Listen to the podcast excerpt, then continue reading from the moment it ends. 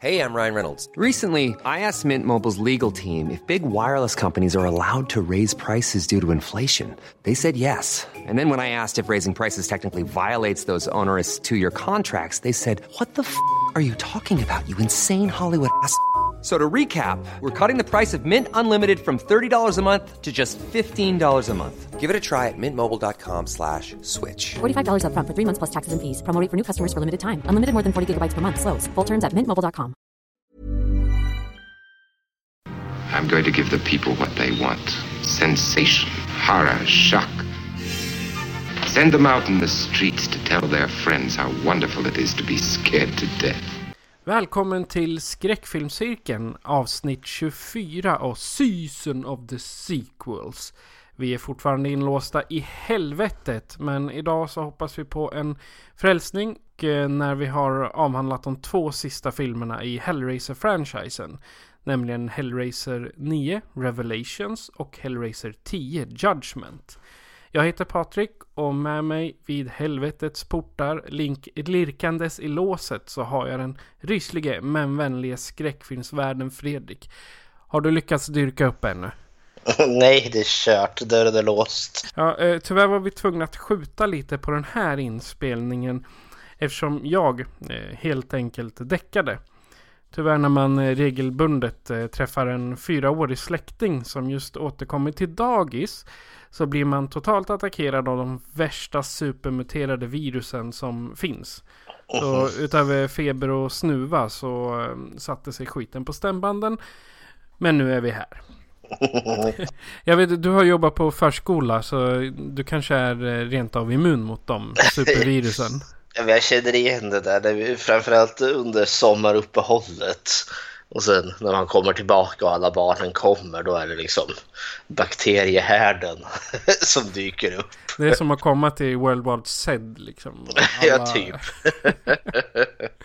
Okej, eh, i vanlig ordning kanske vi kan prata lite om vad vi har tittat på den Mhm. sen, sen när vi spelade in senast. Jajamensan. Vill du börja? Jag kan börja. Jag har varit lite på...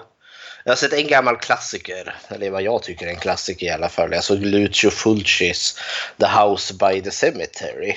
Det är en klassiker. Ja, eh, sen kanske inte alla... Eh, jag tror inte Lucio Fulci är liksom ett sånt eh, hushållsnamn som säger typ Alfred Hitchcock eller Stanley Kubrick. Men så här, eh, riktigt så här skräckfilmsnördiga kretsar så tror jag nog Fulci ändå så är en av de större. Men jag såg någon dokumentär där de pratade just liksom om eh, film, italiensk film. Eh, och där typ känner typ nästan alla i Italien till typ Dario Argento eftersom att han är en av de större. Men Lucio Fulci var en sån där som nej, det hade nog folk inte riktigt koll på. Vilket jag tyckte var tråkigt för han har gjort så mycket skoj. Men eh, House by the Cemetery då i alla fall, gjorde 81. Eh, är liksom som någon, eh, ja, kan man säga, sammanblandning av en både en zombiefilm och en slasherfilm.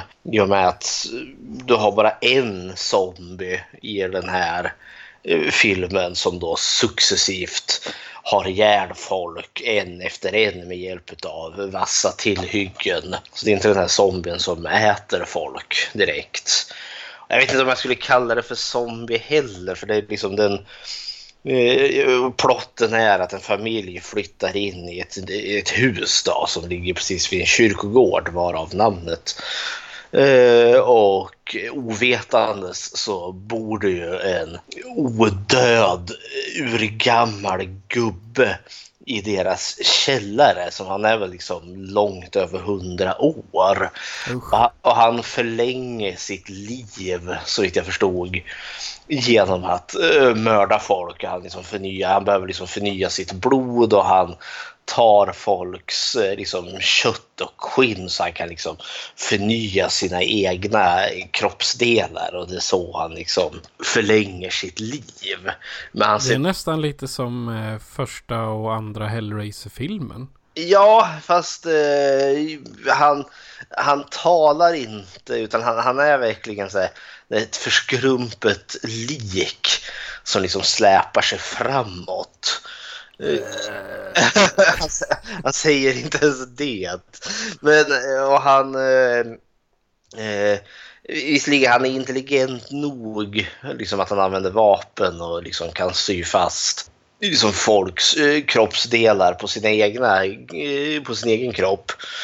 Men eh, ja, han upplevs väldigt zombiesk så det är liksom någon form av zombie slasher film. Och sen i och med att det är en Fulci-film så är den ju groteskt våldsam. men den har hög liksom mysfaktor. Det låter ju kanske knepigt att säga men jag såg ju House by the Cemetery när jag var liksom i, i, i tonåren egentligen på tok alldeles för ung för den här typen utav film. Men mm. det, det, finns ett visst nostalgi till att se de här gamla jättevåldsamma filmerna. Men det var ju också en sån här House by the Cemetery hamnade ju på den här Video Nasty List, Englands lista över de förbjudna filmerna. Eh, och det visste jag ju redan om som tonåring så då var det ju en extra morot att eh, söka upp och se filmen. Så ja, hepp hepp. det låter som ett bra val. Jag har sett eh, delar av den. Eller jag har, jag har nog sett hela filmen bara att jag inte kommer ihåg eh, exakt allt. Men eh, Fulci överlag det kan man ju inte mer än njuta till. Helt klart. Eh, sen har jag varit och sett eh, The Void. Det var några kompisar där som satte oss ner och såg den. Jag tror den är gjord eh, 2016 eller 15 eller något sånt där. En eh, liksom så indie-film. Ja, 2016 var den gjord. Så vitt jag förstod eh, lågbudgetsak men den kändes verkligen inte lågbudget. Eh, väldigt Lovecraftiansk inspirerad sak. Eh, brum, brum, brum. Den eh, utspelar sig i någon liksom, amerikansk småstad. Eh, och inleds med eh, något rysligt massmord. Vid något hus där ute i skogen och så är det någon, någon stackare där då, som eh, flyr hals över huvud och lyckas komma undan eh, den här massakern och blir uppplockad av en polis som kör honom till ett eh, sjukhus. Eh, varpå eh, de här, de som utförde massakern kommer ju dit senare. Men det är nämligen som så att de här som gjorde den här massakern är inte the bad guys. Utan det är snarare som så att de har gett sig i kast med en kult som har farit omkring och mördat en massa folk. Och den här stackaren som överlevde, han är ju en del av den här kulten. Så plötsligt dyker de här kultmedlemmarna upp i sina eh, de har typ helvita kåpor med en svart triangel över ansiktet. Och de är ju då beväpnade till tänderna med knivar och andra eh, läskiga tillhyggen. Men eh, sen kommer det typ tentakelförsedda monster. Då är det liksom Lovecraftianska dyker upp. För det... Alltså det är verkligen bara en massa skit som jagar efter honom. Jajamensan. och eh, nej, men det visar sig att de har ju, den här kulten har ju dyrkat något, eh, något eh, monstruös gudom i, ja, som existerar i The Void. Och har liksom mm. öppnat, öppnat, portalen där. Det visar sig att det är de, eh, kultledaren har, eh, han har, han är någon bister doktor som har förlorat eh, sin dotter, tror jag det var, till någon sjukdom och därför tappade han liksom all eh, tilltro till mänskligheten. Och så började han liksom se sig kring liksom, om finns det på något sätt att man kan besegra döden typ. Alla Dr. Frankenstein och så kommer han i kontakt med den här gudomen och saker och ting leder till andra saker och han är liksom influerad och sen släpper han lös det här monstret, eller monstren som då liksom successivt tar över folks sinne och liksom förvandlar dem eh, till liksom verkligen tentakelförsedda, groteska monstruositeter. Eh, jag tyckte det hade blandad respons till den här filmen för eh, alla karaktärerna, de som man skulle heja på var så pass otrevliga så jag kände inte riktigt att jag kunde heja på dem. Men specialeffekterna i den här liksom lilla lågbudgetrullen var helt fantastiska för allt var typ praktiska effekter och då har vi liksom ändå som monster i den som är stora som minibussar. Och det, ja, det, det, det, det var glorious. Det, det är lite häftigt att de gör det 2016 också. Jajamensan. Det, det går bevisligen att göra och den här liksom är liksom inte, ja visst det är väl inte liksom den lägsta av lägsta budget men det är inte den högsta heller och allt är verkligen praktiskt gjort.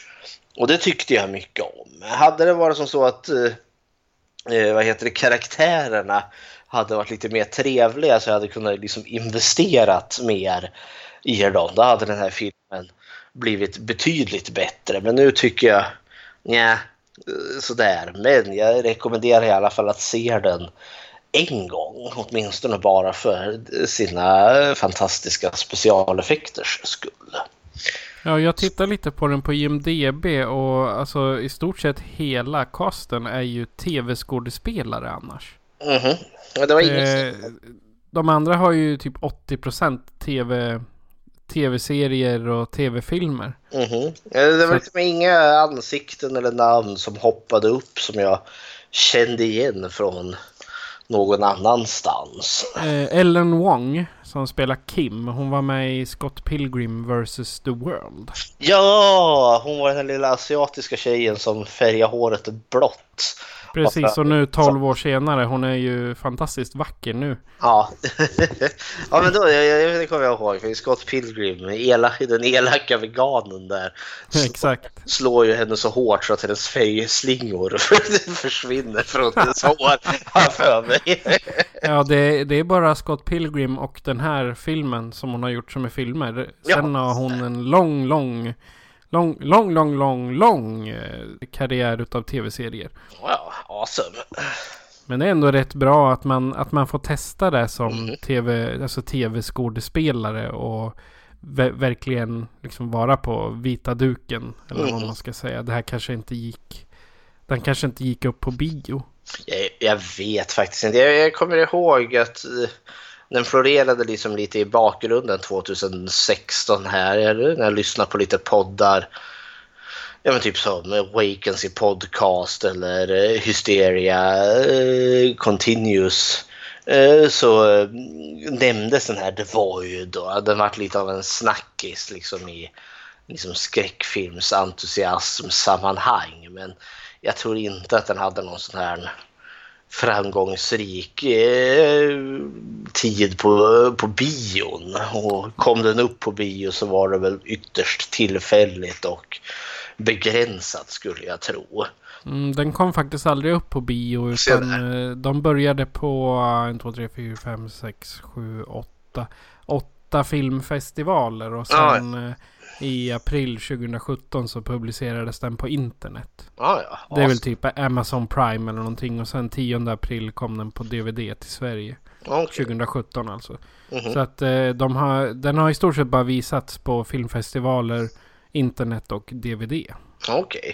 Ja, den är väl värd att se en gång tycker jag i alla fall. För den, den var kul nog. Okej. Okay. Mm -hmm. Har du och sen, något mer skoj? Ja, jag var på bio igår och så tittade jag på Tarantinos nya film Once upon a time in Hollywood. Awesome. Ja, det är awesome. Jag har ju, jag har ju sett, än så länge, ja nu har jag sett samtligt utav Tarantino till som är att han producerar något nytt. Och, eh, det är väl inte direkt skräckfilm någonstans, knappt ens thriller.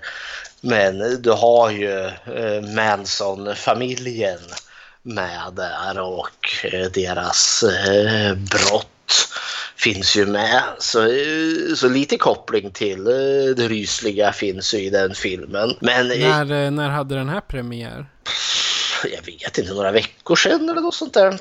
Okej, vi kanske inte ska spoila all, allt för Nej, nej, mycket då. gud nej. Jag tänker inte spoila något kring den här filmen. Eh, för det skulle att göra, det är att göra filmen en otjänst.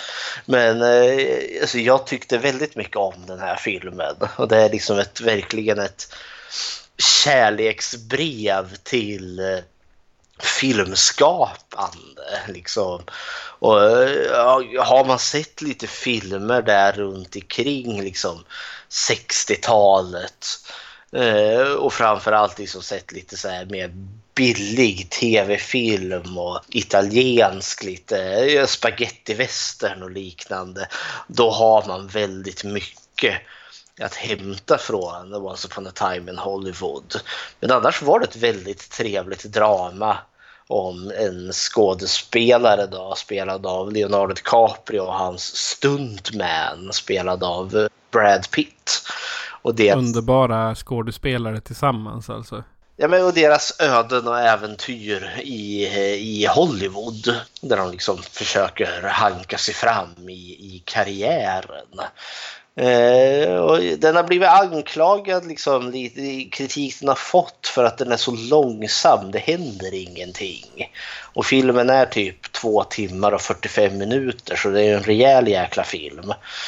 Men det låter som en typisk Tarantino. Ja, och, och samtidigt inte, för det, det var inte riktigt den här knivskarpa, liksom rappa dialogerna som i hans tidiga filmer, typ Pulp Fiction och Det hänsynslösa och liknande. Eh, det var liksom kanske den mest seriösa av alla hans filmer.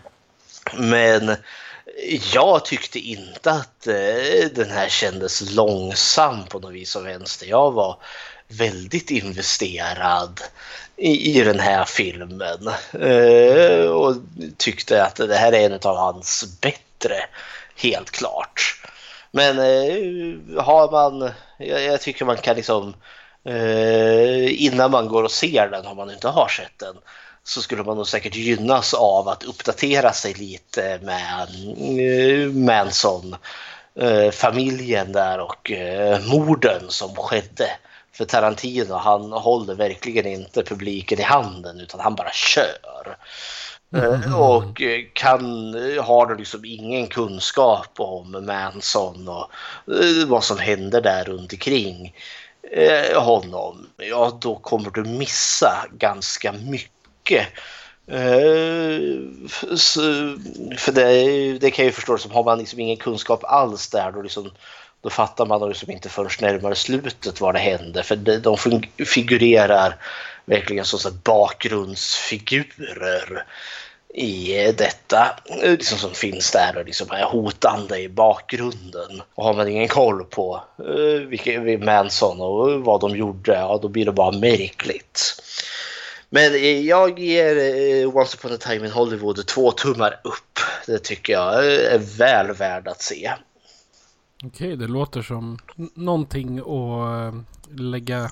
Jag höll på att säga lägga i Netflix-kön. Ja, det lär väl ta en stund innan det hamnar där. Ja, det, det lär det göra. Men det är Ja. vad jag har sett.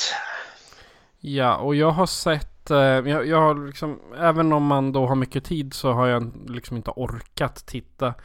Men jag har eh, tagit upp en eh, Netflix-serie som eh, på engelska heter Better than Us. Och det är alltså en rysk eh, tv-serie från 2018-2019. Den är precis ny. Där en eh, familj helt plötsligt får hem en robot. Oj, Och eh, roboten är eh, byggd på svarta marknaden för att kunna skydda en familj. Och ja, man kan ta första avsnittet. Då är det eh, huvudpersonerna. De heter eh, eh, Safronov kan man säga. Och sen har vi, han är läkare eller före detta läkare. Nu jobbar han som rättsläkare på ett bårhus. Mhm. Och eh, hans, eh, när han är ute en dag så kommer det fram en kvinna till honom som säger sig heta Arisa. Och Arisa är ju då en bot eller en robot. För den här serien är i sann iRobot-anda. Det är alltså, det, det framgår inte vilket årtal det är.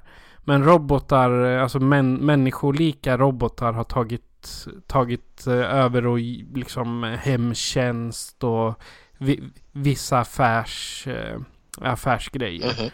Och hela serien är byggd på, på samma sak som i iRobot. Att eh, robotarna har den här lagen. Att en robot eh, skadar aldrig en människa. Om människan säger att roboten ska skada människan så gör den inte det och så vidare. Och eh, då i den här så sägs det att eh, Arisa, hon eh, som är byggd på svarta marknaden, hon kan känna av människors känslor. Och ta, ta till sig dem och även ha så att säga, det blir ju artificiella känslor själv. Jaha, ja. Och då är det ett, eh, ett företag som heter, ja vad heter de nu då? Nu har jag glömt bort. Eh, nej, jag tappade namnet. Oh no! alltså, Ja, skitsamma. Eh, Det, det, är, i alla fall- det är i alla fall ett stort företag som tillverkar de flesta av robotarna. Som har köpt den här och eh, ska liksom använda, på något sätt eh, återproducera exakt de funktionerna. Men, men vad de inte vet är att eh, det är i stort sett en mördarrobot. såklart. det. Så hon, så hon lägger in x antal användare i sig. Du är nu min primära användare. Och gör det till, eh, man säger, hon är anpassad för att vara en familjerobot. Okej. Men om någon i familjen blir eh, hotad av en annan, då dödar de dem. Jaha, så det är lite att- eh, typ som stepfather där liksom. Man skyddar familjen i, Exakt. i absurdum. Ja, och är det då så vi säger att eh, dottern då i den familjen, hon är väl en eh, sex år kanske. Om hon blir hotad av en, eh, säg en hund, då går Arissa fram och vrider nacken av hunden. Jaha. Bara som ett exempel. Snap. Men eh, jag är åtta, åtta avsnitt in i eh, serien och den blir bara bättre. Ja. Det är helt fantastiskt. Och jag kollade upp eh, casten som är med och det är bara ryska eh, skådespelare. Oj, oj, oj. Och de har i stort sett ingen eh, karriär utanför Ryssland. Och jag säger det, ja men de, det, och det är fantastiskt duktiga skådespelare. Okej. Och robotarna spelas ju såklart av människor. Och jag är enormt imponerad av hur robotarna liksom, hur de, hur de sköter sig. Liksom de här, eh, de är stela och de pratar entonigt och, och eh, självklart då i, i serien så finns det terrorister som de kallar för the liquidators. Alltså likvidatorerna och de vill ju då ha död på alla robotar. Okej. För att ge tillbaka till människan. Jaha, se där.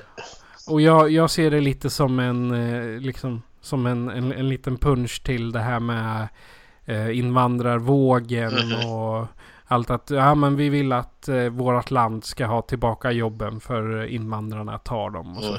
Jag, jag tror det är en liten pe pekpinne åt det hållet. Så istället för att använda invandrarna tar de eh, robotar. Mhm. Men eh, den är fantastiskt underhållande och väldigt spännande. Så att det är något jag definitivt rekommenderar. Vad hette den sa du? Den heter Better than us. Better i, Us. eh, ja, den finns på Netflix.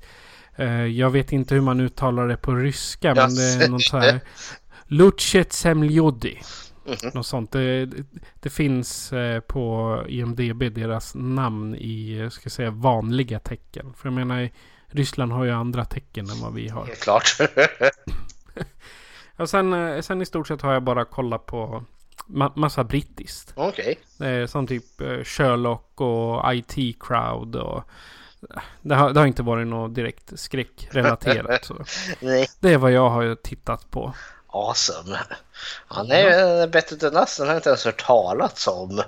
Nej, den, eh, den släpptes nog på Netflix alldeles nyligen. Okej, okay, så där. Ja, det, det är något värt att nosa upp. Ja, ja, herregud. Den, det är precis i våran smak kan jag säga mm -hmm. på en gång. Ja, det är lite roligt att se någonting från Ryssland också. Det är inte allt för mycket jag har sett därifrån. Nej, och de, de, pratar rys, de pratar ryska också. Ja, men det tycker jag om. Det är inte så här ryss, eller amerik, äh, amerikanska med rysk brytning. Nej, och jag tänker som Tjernobyl. Mm -hmm. där, där, pratar de inte, de har inte ens rysk brytning utan de pratar brittisk. Till råga på allt. ja, så och jag menar det, det utspelar sig i Tjeckien så jag tänker varför inte ha det lokala språket? Mm. Det är man, nu är ju det en stor produktion så de har ju bara en himla massa välmeriterade skådespelare. Men och, och, den, och den är ju svinbra, Tjernobyl. Tyckte jag stämmer. i alla fall. Ja, ja, ja det, det, det, stämmer. Men innan vi fortsätter så har jag ett litet announcement för att göra det här lite sväng, svängelskt. Och det är att vi har flyttat våra filer från vår tidigare tjänst som hette Soundcloud till en annan tjänst som heter Podbean. Det finns eh, som app till de flesta modeller av telefoner och man kan ladda ner den på typ App Store eller Google Play. Vi, men jag ska också säga att vi är kvar på iTunes, Spotify, TuneIn, alla de här som ni har lyssnat på tidigare. Och nytt för den här tjänsten är att vi kommer upplåta 25 sekunder mitt i varje avsnitt till en reklamspot för annonsörer som betalar för det. Så att så länge vi inte har någon direkta donationer eller annonsörer från lyssnare eller svenska företag så är det ett sätt för oss att eh, ja, betala våra avgifter helt enkelt. Mm. Så drömmen är ju att få in eh, månadsgivare eller att något företag börjar köpa annonsplatser i sändningarna. Kanske händer det, kanske inte. Så att eh, det, det, det, kan hända att det ploppar upp någon liten eh, spot om vad som helst. För det är en, en stor marknad eh, där man helt enkelt säljer sin podcast och en, en viss tid i dem för att få betalt. Uh -huh. Och en som har hjälpt till att stötta oss genom att gå in på vår Paypal-insamling är Tobias Stark. Han mm -hmm. lämnade 50 kronor i bidrag till podcasten. Så, så en guldstjärna till Tobias där. Ja, han blir väl våran andra. Vi hade ju Simon först. Så har vi ja. Tobi, nu har, vi har inte kvar Simon längre. nej, nej, vi har inte Patreon kvar. Nej, så var det. så vi har förlorat en, men vi har fått en. ja, precis. precis. Det är awesome. ja, så det är guldstjärna till eh, till Tobias där. Mm -hmm. Och så, nu har vi pratat om allt viktigt så jag tycker att vi ger oss av mot Tijuana för Hellraiser Revelations från 2011. Mm -hmm. Och här kommer en trailer. Are we rolling? Yes. Can you get a shot of downtown LA before we before we say goodbye to it forever? Bye LA. This is gonna be an epic journey. There is no better buzz than a tequila buzz. That is true. Whoa, whoa, whoa. I'm gonna take her home. She's gonna be my souvenir. What did you do? I don't know, okay? I don't know what happened, okay? She hit her head or something. I don't know. This will take you beyond the limits. How much do you want for it? It's yours already, Nico. Your ways wide.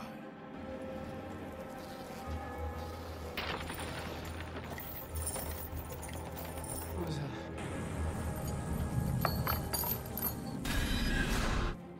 I don't really get it. It's Steven!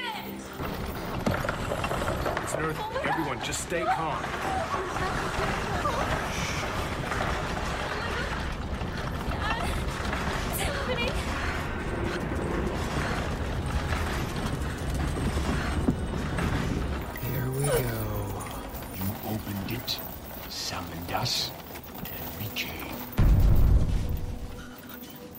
Steven och Nico ska på roadtrip.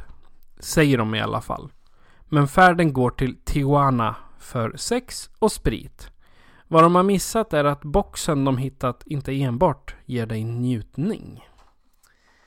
Så Fredrik, vad är dina tankar om Hellraiser Revelations? Ja du, eh, det här är två tummar ner, säger jag direkt. Den här kommer få ganska hård kritik ifrån mig.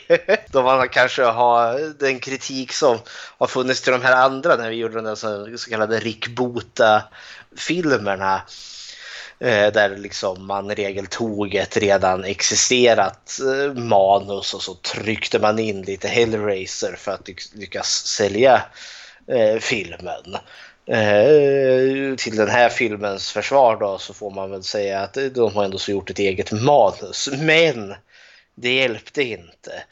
Folk har klagat på de här Rick Bota-filmerna att det är så lite Hellraiser. Här har du betydligt mer Hellraiser. Men den här filmen är bedrövligt dålig. Det här är ett riktigt, riktigt bottennapp. Måste jag villigt erkänna. Du sätter ord på mina tankar. ja, det. Men eh, det här är ju en riktigt eh, alltså stressad produktion. Men det kan vi återkomma till när vi kör lite så fakta om eh, filmerna. För Ja, usch. Allt är dåligt med den här filmen. Ja, nästan allt är dåligt med den här filmen måste jag villigt erkänna. Uh, ja, men plotten är ju precis som du sa där. Är, vi får följa två eh, vänner där då. Eh, Steven och Nico. Uh, och uh, det, det, den började jag antar liksom att det, det, är filmat, jag vet inte om det är hans om det är hans kamera eller hans telefon. Jag tror det var en handhållen kamera. Jo, den här är ju från 2011. Då fanns ja. det inte så pass, bra så pass bra mobilkameror. Nej, det förstås. Nej, men eh, det fick ju mig att tänka när jag såg den första att oj, ska det här bli så här found footage-film? Eh, för vi får ju lite sådana vibbar eh, där till en början. Och till en början så liksom undrade jag liksom, eh, vad ska det här bli? Vad, vad, är det här för karaktärer? Liksom, de verkar vara vänner men sen var det verkligen så här, oh vi ska supa och vi ska eh, ligga runt, vi ska hitta prostituerade och snorta knark och jag kände, oh, okej. Okay. Det här är inte direkt trevliga personer. De, de är riktiga så här frat boys, riktiga douchebags som liksom åker dit och är liksom eh, inte vet jag, alltså de, de, de, de, är rikemanssöner framkommer senare och de, de är verkligen liksom det här, de, de, de, är rika, de är vita, de är privilegierade. Alltså det, det finns inget gott att säga om mm. dem överhuvudtaget. Det, det, jag, det, det jag tänker är, alltså säger de inte i början där att de ska åka till Disneyland? Jo, de har ju... Eller har jag missförstått? Jo, nej men det tror jag de sa, men de ljuger ju för de ska ju till eh, över gränsen till Mexiko in i Tijuana där och sen ska de ju rumla runt. För det är ju grejen är han Nico, han är ju då pojkvän till Stevens eh, syster blir det ju. Så det är därför han har ljugit att de ska till Disneyland för Nico vill, eh, han ska ju vara otrogen, han ska rumla runt i, i, eh, ja, i Tijuana eh, och bete sig. Eh, och det, det knepiga i det här att det, det passar faktiskt in i helvetes, eller Hellraiser-mytoset. Uh, för vi kommer tillbaka till det, för liksom plotten är ju här då att de här två Steven och Nico, eh, stack, eh, man får ju se där liksom den här lilla found footage-början där när de sitter i bilen och berättar om sina douchiga planer. Och sen hoppar det framåt till och med att man ser de här kedjorna som hänger i taket och de håller på, har hållit på med den här boxen och Pinhead dyker upp och sen bara cut to black. Eh, så skuttar vi liksom in i en ett familjeliv blir det väl. Vi får följa liksom helt andra personer och vi förstår att det är familjen till vardera kille där då som försvann som har eh, mö mötits upp här någon kväll. Eh, det framgår inte riktigt hur lång tid det har gått. Eh, jag tolkar det till som att det måste minst ha gått sig ett halvår, ett år eller något sånt där. Så, så de har försvunnit de här Steven och Nico. Och sen får ju vi lite mer inblick i vad som har hänt med lite flashbacks till vad de här höll på med i Tijuana. Eh, och då får vi ju mer inblick i deras douchiga liv. Alltså grejen tyckte jag med den här är att den passar faktiskt, som jag sa, den passar in i Hellraiser-mytoset. För han den här Nico är väl kanske den som är mest deppig depraverad utav de här två. Eh, och Nico det är ju pojkvännen då och Steven som är brorsan eh, blir väl liksom mest bara indragen i det hela och det resulterar ju i att vad är det, Nico hittar ju, raggar ju upp någon kvinna på den här krogen, baren de är på. Och sen har han sex med henne Eh, inne på toaletten medan eh, Steven, eh, ganska berusad som han är, kryper omkring där eh, och filmar alltihopa. Och sen är väl han så full så att han däckar och sen när han kommer till igen, eller han, han blir väl väckt av Nico där, eh, och då visar det ju sig att den här, prostitu- den här kvinnan då visar sig varit en prostituerad. Och att efter att, som jag tolkar det, hon ville ha betalt efter sexet och då har då Niko i eh, något raseriutbrott där då slagit ihjäl henne för hon ligger död inne på eh, toaletten. Han eh, påpekar väl hela tiden också att det var en olycka, det var inte meningen. Hon bara ramlade och slog i huvudet och mm. någonting hände och hit och dit och så, som vanligt när man försöker rättfärdiga ett sånt dåd. Ja, uh, och han Steven vill ju, oh, vi måste gå till polisen och eh, Nico nej, nej, nej, nu, eh, fängelse i Mexiko det är inte samma sak som fängelse i, i Amerika. Uh, så vi får våra liv förstörda och uh, bla, bla, bla, bla, så de måste hålla det tyst. Men så då var det en grej som jag reagerade på som jag faktiskt tyckte lite om. Eh, för Steven säger allting finns ju filmat. Eh, I och med att han smög omkring där och filmade alltihopa i fyllan och villan. Och säger men vi, vi tar bort, alltså delitar eh, filmen. Eh, och Nico bara nej, nej, nej, det kan vi inte göra. Eh, och har någon dum förklaring till varför. Eh, men det reagerade jag lite på för då var det lite så här för mig. Hmm, hade han verkligen ihjäl henne liksom för att han blev arg för att det visade sig att hon var prostituerad? Eller hade han tänkt ha ihjäl henne från början för att han är en så pass depraverad människa? Det var liksom hans mål hela tiden. För det är ju lite det som jag menar liksom passar in i Hellraiser-mytosen. För det handlar ju liksom om folk som söker den här liksom ultimata kicken. Eh, och för honom är ju liksom nästa steg att eh, säkert då eh, ha ihjäl någon. Liksom, för det är liksom det ultimata eh, för honom. Så på så sätt passar liksom deras berättelse in i Hellraiser-mytoset eftersom att eh, tack vare detta så kommer de ju i kontakt med eh, boxen till slut. Så tänker jag det här när, eh, när, eh, när de börjar få det här st straffet eller de råkar ut för Cenobitesen att mm -hmm. de kommer till sitt personliga helvete. Precis som i, är det tvåan eller trean när Kirsty hamnar, oss, hamnar i den här, vad heter det, labyrinten. Och ja, det är, det är tvåan. Det är tvåan ja. ja där Frank förklarar det här är mitt personliga helvete. De, mm. de har sex hela tiden och jag får inte vara med. Ja, stackars Frank. Jag, jag, jag, ja, men jag tänker här att eh, liksom det är en liten... Eh, säga, inte, inte kanske flashback men en liten recap till just det här med personliga helveten. Ja. Att eh, Sti vad sa vi nu? Nico är egentligen inte den här onda men eh, han, han vill vara det för, eh, för den, de här dagarna. Liksom. Det är därför de drar till Mexiko. För det som händer i Mexiko, det, det stannar i Mexiko Ja. ungefär. Jag tror ju det.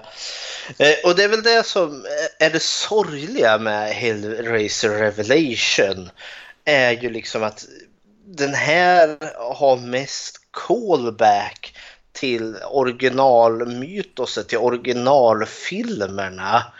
Eh, och det, är, för det känns ju liksom som att ja, men det här är en Hellraiser-film betydligt mer än vad Inferno, Hellseeker, Deader och Hellworld var. För det, de filmerna är ju någonting annat med Hellraiser liksom påklistrat. Det här är ändå så en genuin Hellraiser-film. Sen är det ju bara liksom att den är så jäkla tafflig. Dålig. den är så dålig. Och varför är den dålig? Jo, det är ju skådespelet skulle jag hävda Ja. är det som är bedrövligt i den här filmen. Och det är liksom, ja, jag, jag, nu har inte jag kollat upp det här men det, jag får känslan av att för väldigt många är kanske det här liksom första filmen eh, som man får vara, eh, som man är med i. Och eh, tyvärr så liksom spenderar filmen på tok alldeles för lång tid med personer som sitter och samtalar med varandra. För att få följa en del av den här Eh, familjerna som sitter den här kvällen och diskuterar och liksom eh, är ledsna för att deras söner är borta.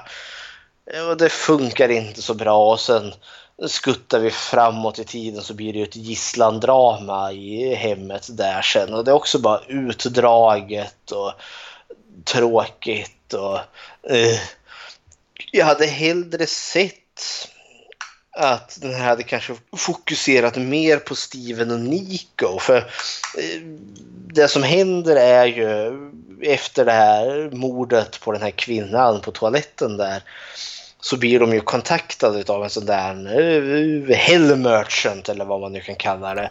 What's your pleasure sir? Eh, som kommer med boxen. Eh, och eh, övertalar dem till den. Och, eller övertalar framförallt Nico till den. Och han öppnar ju boxen och eh, Cenobitesen dyker upp eh, och gör sitt med honom. Och sen är vi ju faktiskt precis som i första filmen. Av någon anledning försöker komma ihåg hur det var, liksom, för han kommer ju tillbaka, Nico, precis som Frank i första filmen. Skinnflodd han. Eh, och så eh, övertalar ju han Steven att eh, liksom skaffa, locka dit fler kvinnor. Det är ju nästan eh, alltså, en, en kopia av eh, när eh, eh, Frank kommer upp ur madrassen. Han, han kommer ju verkligen upp ur en madrass och han drar dit eh, lite prostituerade och, och, Ja. och så vidare. Och så ska han suga blodet och köttet ur dem för att liksom växa på sig själv. Och där var det en, en del som var lite obehaglig och det var hon som eh, när han, han, han, han kom väl hem till någon eh, någon av de här prostituerade och hon hade en bebis som låg och skrek. När han får sitt change of heart, stackars Steven där. Ja. När de har mördat, jag vet inte hur många. Det framgår inte riktigt, men det visar sig att hon är ju moder där och då kan han inte längre. Och nej, han får såna samvetskval. Men Nico har ju inga skrupler så han sörplar ju i sig henne och sen har han väl ihjäl barnet också skulle jag tro. Jo, det blir ju tyst på det. Ja, hepp. Men hade de fokuserat mer där, liksom följt deras liksom depraverade resa och hur, hur det går åt helvete för dem i slutändan i alla fall. Xenobitesen kommer tillbaka och liksom sliter dem i stycken. Eh, hade jag kanske köpt bättre, men nu är det ju inte riktigt så. För det här är ju någon form av parallellberättelse till det här liksom rika familjerna som sitter och gråter i sin chardonnay-vin och äter dyr sallad och liksom bekymrar sig över att liksom, nej, han, nej, våra söner är borta. Och... Jag gillar det här de, familjerna. De heter familjen Craven och familjen Bra Bradley. Ja, det, det, var, det var ganska töntigt tyckte jag. Craven för West Craven och Brad, ja. Dog Bradley då. Ja, det, men det, alltså, det är ju ett sätt att liksom peta undan att den här filmen är jättedålig men vi hade roliga namn. ja, whoop-de-doo. Nej men för det är grejen, Steven kommer ju plötsligt tillbaka. Bara sådär från ingenstans eh, och är skraj och rädd eh, och säger liksom de kommer, de kommer och familjen fattar ingenting. Och sen, eh, för det händer liksom konstiga saker. Han, The Hill Merchant, snubben där, What's your pleasure sir? Eh, dyker ju upp vid något tillfälle där för den där familjen blir övertygad om att, liksom, att ja, men Steven har måste ha haft något att göra med något mexikanskt eh, gangstergäng. Så de tror liksom att det är några så här Vatos Locos snubbar som står och lurar bakom mm. deras mur och ska eh, skjuta dem när som helst. Eh, men så är det ju inte. Men så dyker den där, ja, han Hell Merchant snubben upp och står där och är allmänt creepy. Eh, utanför och en av farsorna springer väl ut där och ska jävlas med honom varpå han får typ ansiktet avskuret av honom. och det här liksom var grejer som del som störde mig vansinnigt för det verkar han går fram till den här mannen och käftar med honom. Eh, och så drar han, eh, eh, den här mannen fram en kniv och liksom bara attackerar honom och börjar karva han i ansiktet och han liksom står där och skriker och eh, vrålar. Och den andra karn för de var två som gick ut, han bara står där. Jag kan förstå liksom att man i verkligheten liksom säkert blir, liksom, blir chockad när man ser så plötsligt våldsbrott och man liksom vet kanske inte vad man ska göra. Men på film är det så frustrerande för det känns liksom bara, ja men gör något, knuffa han åt sidan eller eller just ja, skjuter de inte gubben? Eh, han Hill Merchant, jo det gjorde de. De sköt... Jo, Jo, det gör de ett varv. Jo, de skjuter honom och så ploppar ju han upp igen. Liksom som gubben i lådan där, för han dör inte. det, så, ja, nej, så, det var frustrerande, men effekterna var ganska imponerande för han är verkligen söndertrasad i ansiktet för den var ganska köttig den här filmen. Alltså jag gillar inte de, den, de familjerna, mammorna och det. Alltså det enda de gör är att skriker. Ja. Åh, var det min son? Och vad är det för son? Åh, äh! Åh, säg oss, berätta vad han är, berätta vad som har hänt. Åh. Och sen eh, då när han, när de säger åt honom, ja man måste vila. Åh! Måste få veta. det är det som är ett, ett annat stort problem med hur dåligt skrivna de här karaktärerna är. För det är ju liksom, ja, de saknar sina söner, okej. Okay. Har de några andra karaktärsdrag? Nej, inga alls. För det är men, alltså, men, med, en budget på, med en budget på 350 000 dollar och 11 dagar på sig att spela in. Då kan man inte vänta sig så mycket mer. Ja, alltså, det, det är så jäkla tråkigt att se för det, det blir så frustrerande sen. För liksom, de, det är verkligen som gap och skrikfilmen. För sen, eh, alltså, det, det sker ju andra märkliga grejer. Liksom Steven är ju den som kommer tillbaka, brorsan där.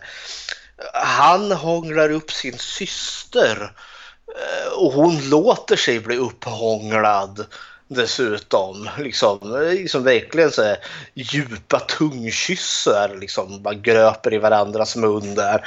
Det är, också så här... det är ju på grund av boxen för hon, hon har väl den i handen och boxen vrider, ja, ju, vrider ju folks eh, sinne ganska fett så att säga. Jo, förvisst det kan jag väl köpa till, till någon gräns. Men alltså, jag har ju alltid liksom känt liksom att boxen, det den gör är ju liksom att den lockar på folk att, för att öppna den. Men visst, jag, jag kan spinna på liksom att boxen liksom kanske eh, vad heter det, tilltalar våra sämsta sidor, den som söker liksom. Eh, ja, den liksom, det förbjudna njutningarna då, så om hon då sexuellt åtrår sin egen bror så är det synnerligen förbjudet. Eh, så, så visst, det kan jag köpa och det, det passar in i Hellraiser-mytoset också.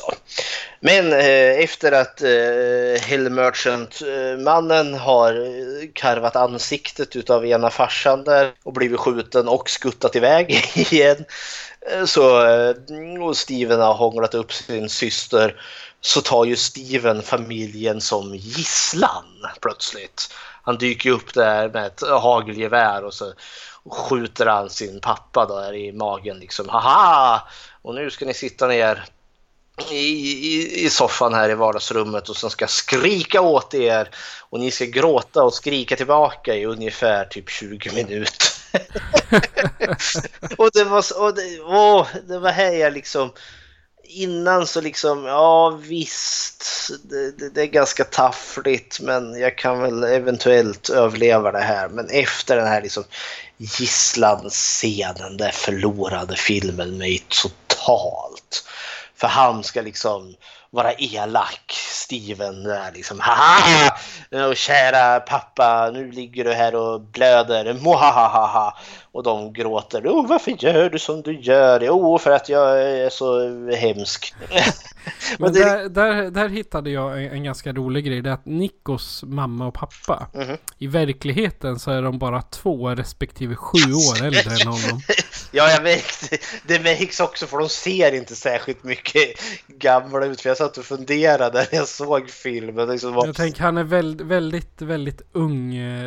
Det, jag har inte riktigt förstått hur gammal han var. Men jag menar seriöst, han, han, ser inte ut som 16 år. Han är mera i, i våran ålder 30 någonting. Ja, för jag satt och funderade liksom, när fick de de här barnen? Var de fem år?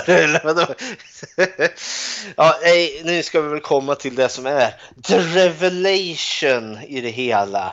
Och det är ju att Steven är ju inte Steven, utan det är ju Nico. Tam, tam, tam.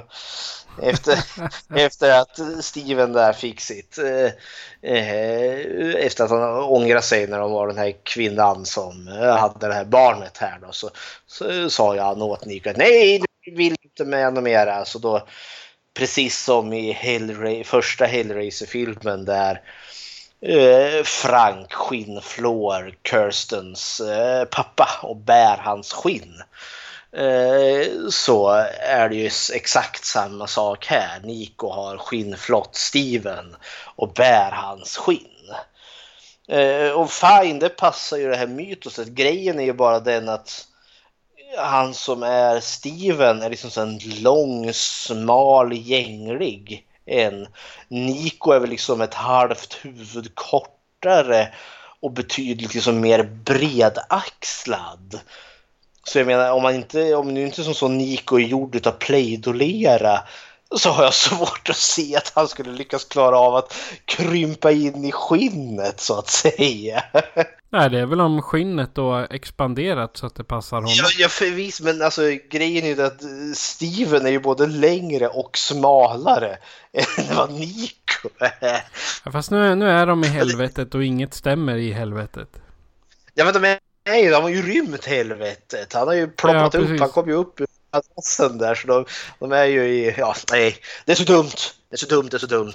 Det, I, i, det är ju dumt det, det, men, och det är inte realistiskt för fem öre. Men, nej, men trots det, de har inte tänkt till alls. Jag menar i första filmen. Eh, alltså Frank skinnflår ju Kirstens pappa där.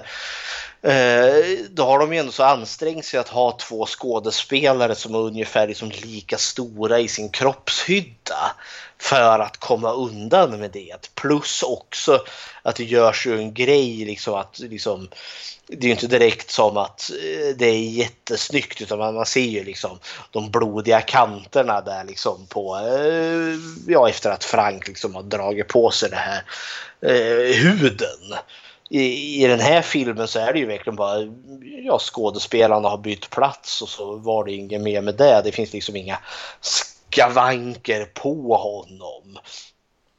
Liksom... Å andra sidan så hade han bara en tredjedel utav budgeten. Ja, jo, för viss hepp. Eh... Ja, jag, jag kollade upp skådespelarna. Mm -hmm. Och eh, inte en enda är enbart filmskådis. Utan eh, det är mera tv-skådisar av okay. alla som är centrala. Mm. De har väl kanske gjort någon enstaka Alltså en, enstaka film med, utan några större roller. Wow. Men annars har de bara varit med i tv-serier. Okej. Okay. Och jag ska säga det syns ju faktiskt på, på kvaliteten. De är inte vana vid att göra en film utan där de i stort sett spelar det är ett, eh, ett avsnitt i en tv-serie. Det känns lite så. Alltså det är ja, hepp. Särskilt i en sån säsong där allting står och trappa, mm. trampar vatten. Liksom. Ja. Slutet på den här filmen, för som Steven slash Nico här onda plan är ju att han ska tvinga familjen att öppna boxen så ska Cenobitesen komma och eh, ta, hans, eller ta familjemedlemmarna istället för honom.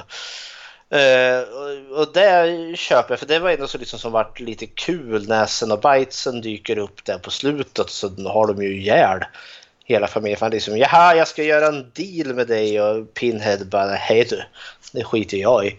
Och så bara slafs. Glöm det, glöm det, jag vill ha dig. Mm -hmm. Dröm och glöm. Och... Alltså han plockar ju med sig föräldrar och ett par av föräldrarna också. Ja, jo, det är väl lite så jag, jag köper det för liksom Pinhead är liksom en ond jäkla figur. För ena, eh, ena morsan där sitter ju där och gråter och han liksom bara tyst med dig och så är inte hon tyst. Och då liksom knäpper han med fingrarna så kommer det en kedja och liksom bara skär halsen av henne så hon inte kan skrika något mera. Eh, och sen eh, an, ena morsan vet jag inte, andra morsan hon blir liksom, kommer ett gäng Cenobites upp och så bara drar ner henne i mörkret. Av någon anledning jag inte riktigt kommer ihåg. Eh, de har ju varit otrogna med varandra, föräldrarna. Jaha, okej. Okay. Kvinnan, kvinnan i den ena familjen har varit, var, varit på den eh, mannen i den andra. Jaha, se där. Och där, där har vi alltså ett eh, så här typ Gilmore Girls drama. Ja, ja.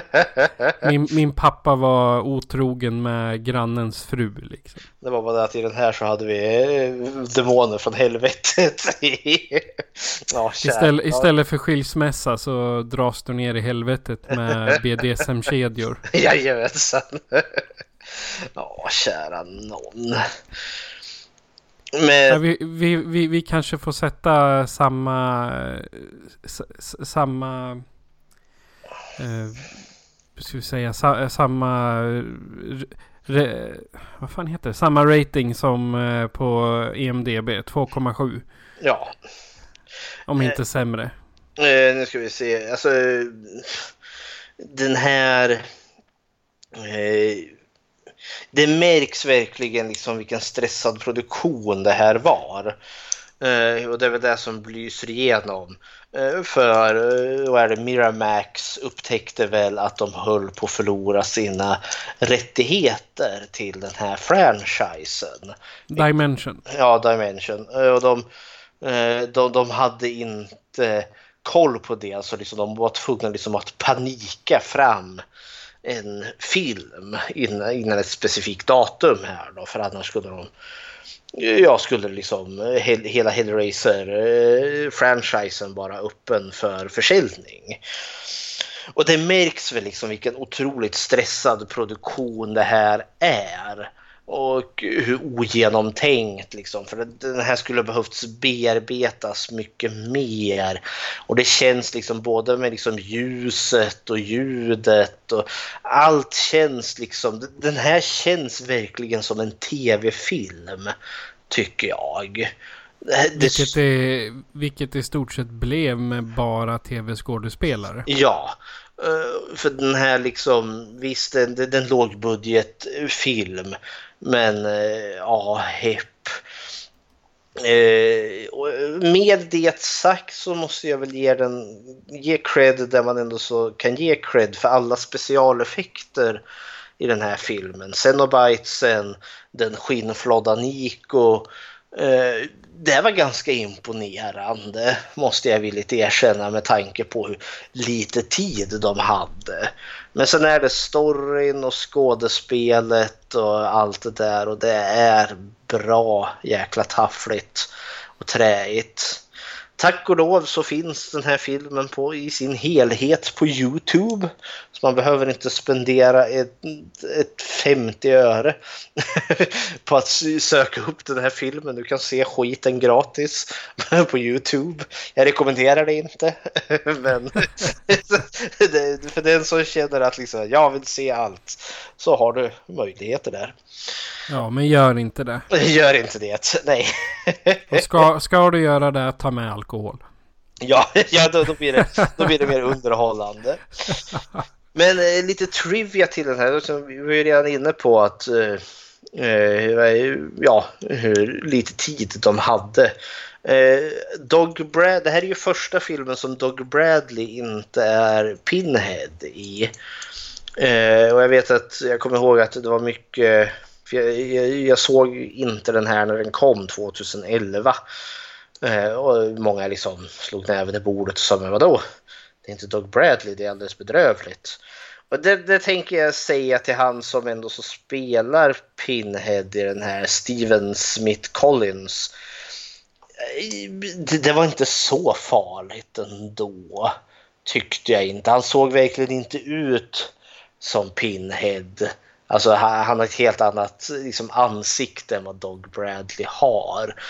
Men jag störde mig inte så nämnvärt på det. Hur kände du inför bytet på Pinhead? Alltså Pinhead vart plötsligt mycket smalare och mycket slätare i ansiktet. Jo, det... Och han hade färre piggar. Han hade inga piggar i bakhuvudet. Nej, som han har i de tidigare. ja, det är lite olika. Tittar man på det så har han liksom runt hela huvudet. Men sen i andra så har han ju också som en det, det, går upp som en, liksom, som en del av den här svarta dräkten han har på sig så går det liksom upp en som täcker eh, bakhuvudet på han. Eh, så det är lite olika från film till film. Ja, okej. Okay.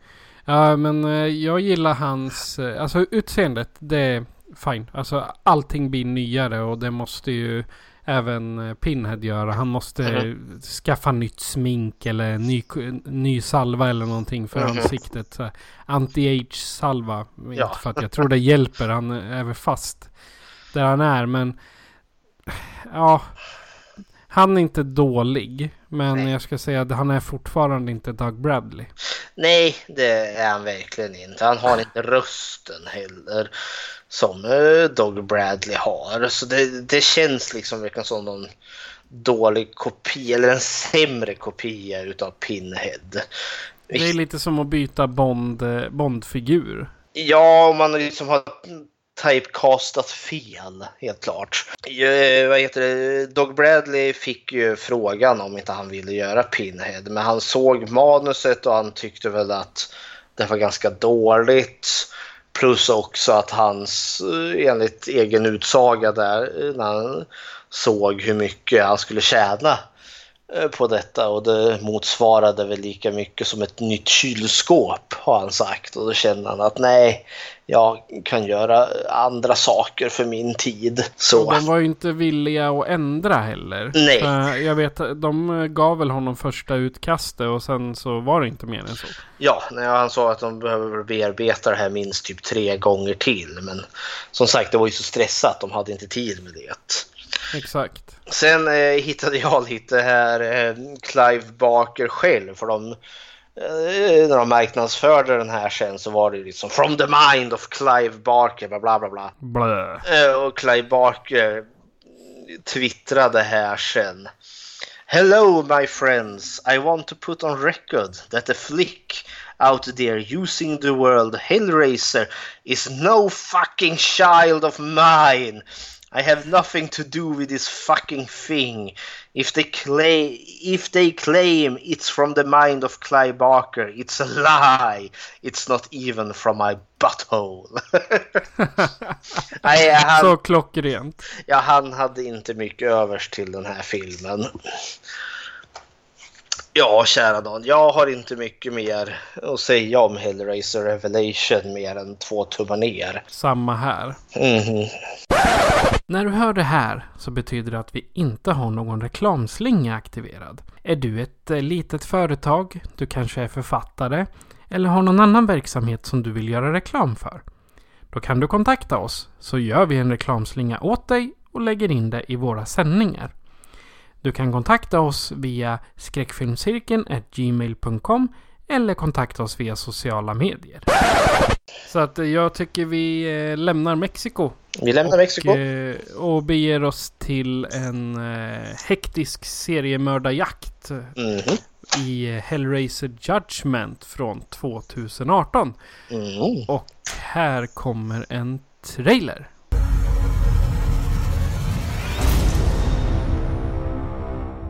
Evil seeks evil.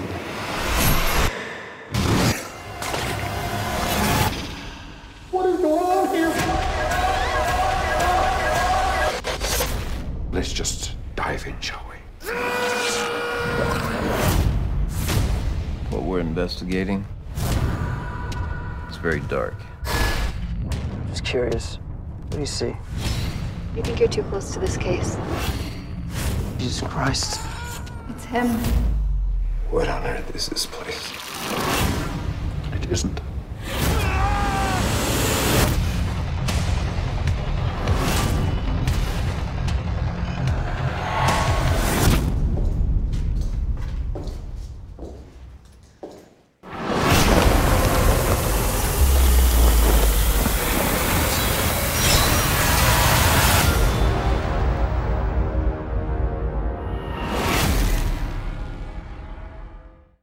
Polismännen Sean och David jagar en grym seriemördare som terroriserar staden. Tillsammans med detektiv Christine tar de sig djupare och djupare in i en labyrint bortom denna värld. Det är alltså plotten till eh, Hellraiser Judgment. Mhm. Vad är dina tankar om den? Uh, alltså det tog väldigt lång tid för mig innan jag såg vare sig Revelation eller Judgment. Men när jag läste på lite om vad heter det, eh, Judgment så kändes det ju, alltså den här plotbeskrivningen eh, som du beskrev så kändes att det här kommer ju vara väldigt likt Hellraiser Inferno där de också jagar en seriemördare. Men det visar ju sig att det var ju inte riktigt så för den här fokuserar på lite andra saker och jag måste villigt erkänna efter att bottennappet med Revelations så var Judgment verkligen ett, eh, ett steg upp. Och jag var väldigt positivt överraskad utav eh, den här filmen. Själv då? Jo, jag håller med faktiskt. Eh, Den... I och med att jag, jag, kollade på de här Revelations och Judgment efter varandra. Mhm. Och jag tänkte, ah, det, det kan bara bli bättre efter Revelations. Och, och det stämmer. Jajamän. helt klart. Alltså för, för Judgment, jag hade låga förväntningar på Mhm. den. Och även om det liksom... Att det, de, de skrev att det skulle vara så mycket bättre, en massa bättre effekter och allting. Jag, lä, jag läste det på IMDB innan och det var väl kanske lite dumt då. Men eh, även om den inte är den bästa utav dem så eh, håller den garanterat bättre kvalitet än vad Revelations gjorde. Mhm. Så jag, jag, jag gillar upplägget. Både humoristiskt och kladdigt. Att säga. Ja men den här, eh, nu är vi tillbaka på, några... dels också märks det väl att den här filmen är framförallt mer genomtänkt än vad Revelation var. Och dels för att man hade väl inte sen stressad deadline så man hade väl mer tid att göra den här filmen. Men det jag gillar liksom redan från när den började, för den börjar ju liksom med, med Pinhead eh, som står och håller i boxen där och står framför en annan filur eh, grotesk sak som he- kallas The Auditor. Eh, vilket är som eh, en auditor är väl någon form av någon som tar diktamen. Ja, typ sekreterare. Ja, för det är i stort sett vad han gör. Vilket är liksom en flintskallig man i en kostym, väldigt proper kostym med skjorta och slips. Och så har han så här helt svarta glasögon, nästan helt flintskallig. Så har han fullt med liksom typ skärsår eh, över liksom hela ansiktet. Så man förstår liksom, oh det här är någon Cenobite av något slag. Men Pinhead står där med boxen, The Lament Configuration. Och så klagar han över att eh, tider har förändrats. Eh, framförallt med social media.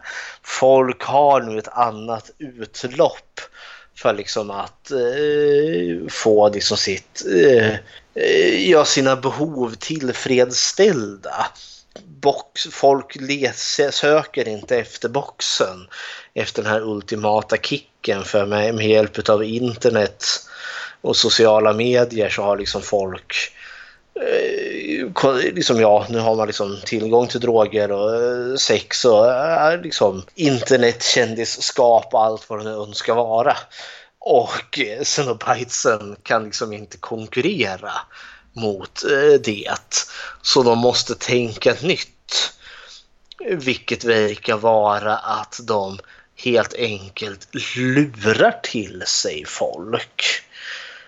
För det kom ju någon man, Mr Watkins tror jag karaktären heter. Ja, som- det är han, eh, han precis i början. Ja, han i början där så liksom knackar på dörren där. Liksom, oh, jag fick ett meddelande där.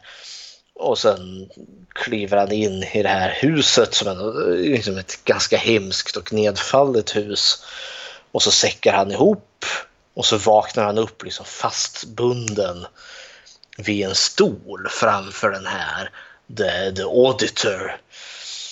Eh, auditor, det betyder revisor. ja, ja, ja. Men jag, jag skulle kunna tänka mig att det är eh, typ en, som de här eh, sekreterarna i, i, eh, i rättssalarna. Ja, för jag tänker för det är ju liksom, den spinner ju verkligen på eh, undertiteln Judgment här. För liksom, här får vi ju följa någon form av ritual slash rättegång i alla helvetet. Som var ganska så grotesk. För det är ju, han the auditor säger ju åt Mr Watkins liksom att berätta nu alla dina hemskheter och alla dina brott och, och var ärlig nu. Och så se, börjar väl han, eh, Watkins, prata lite förstrött där och han sitter och skriver. Eh, vilket jag tyckte var ganska effektfullt för de, han, han sitter fast i, bunden i en rullstol tror jag det är.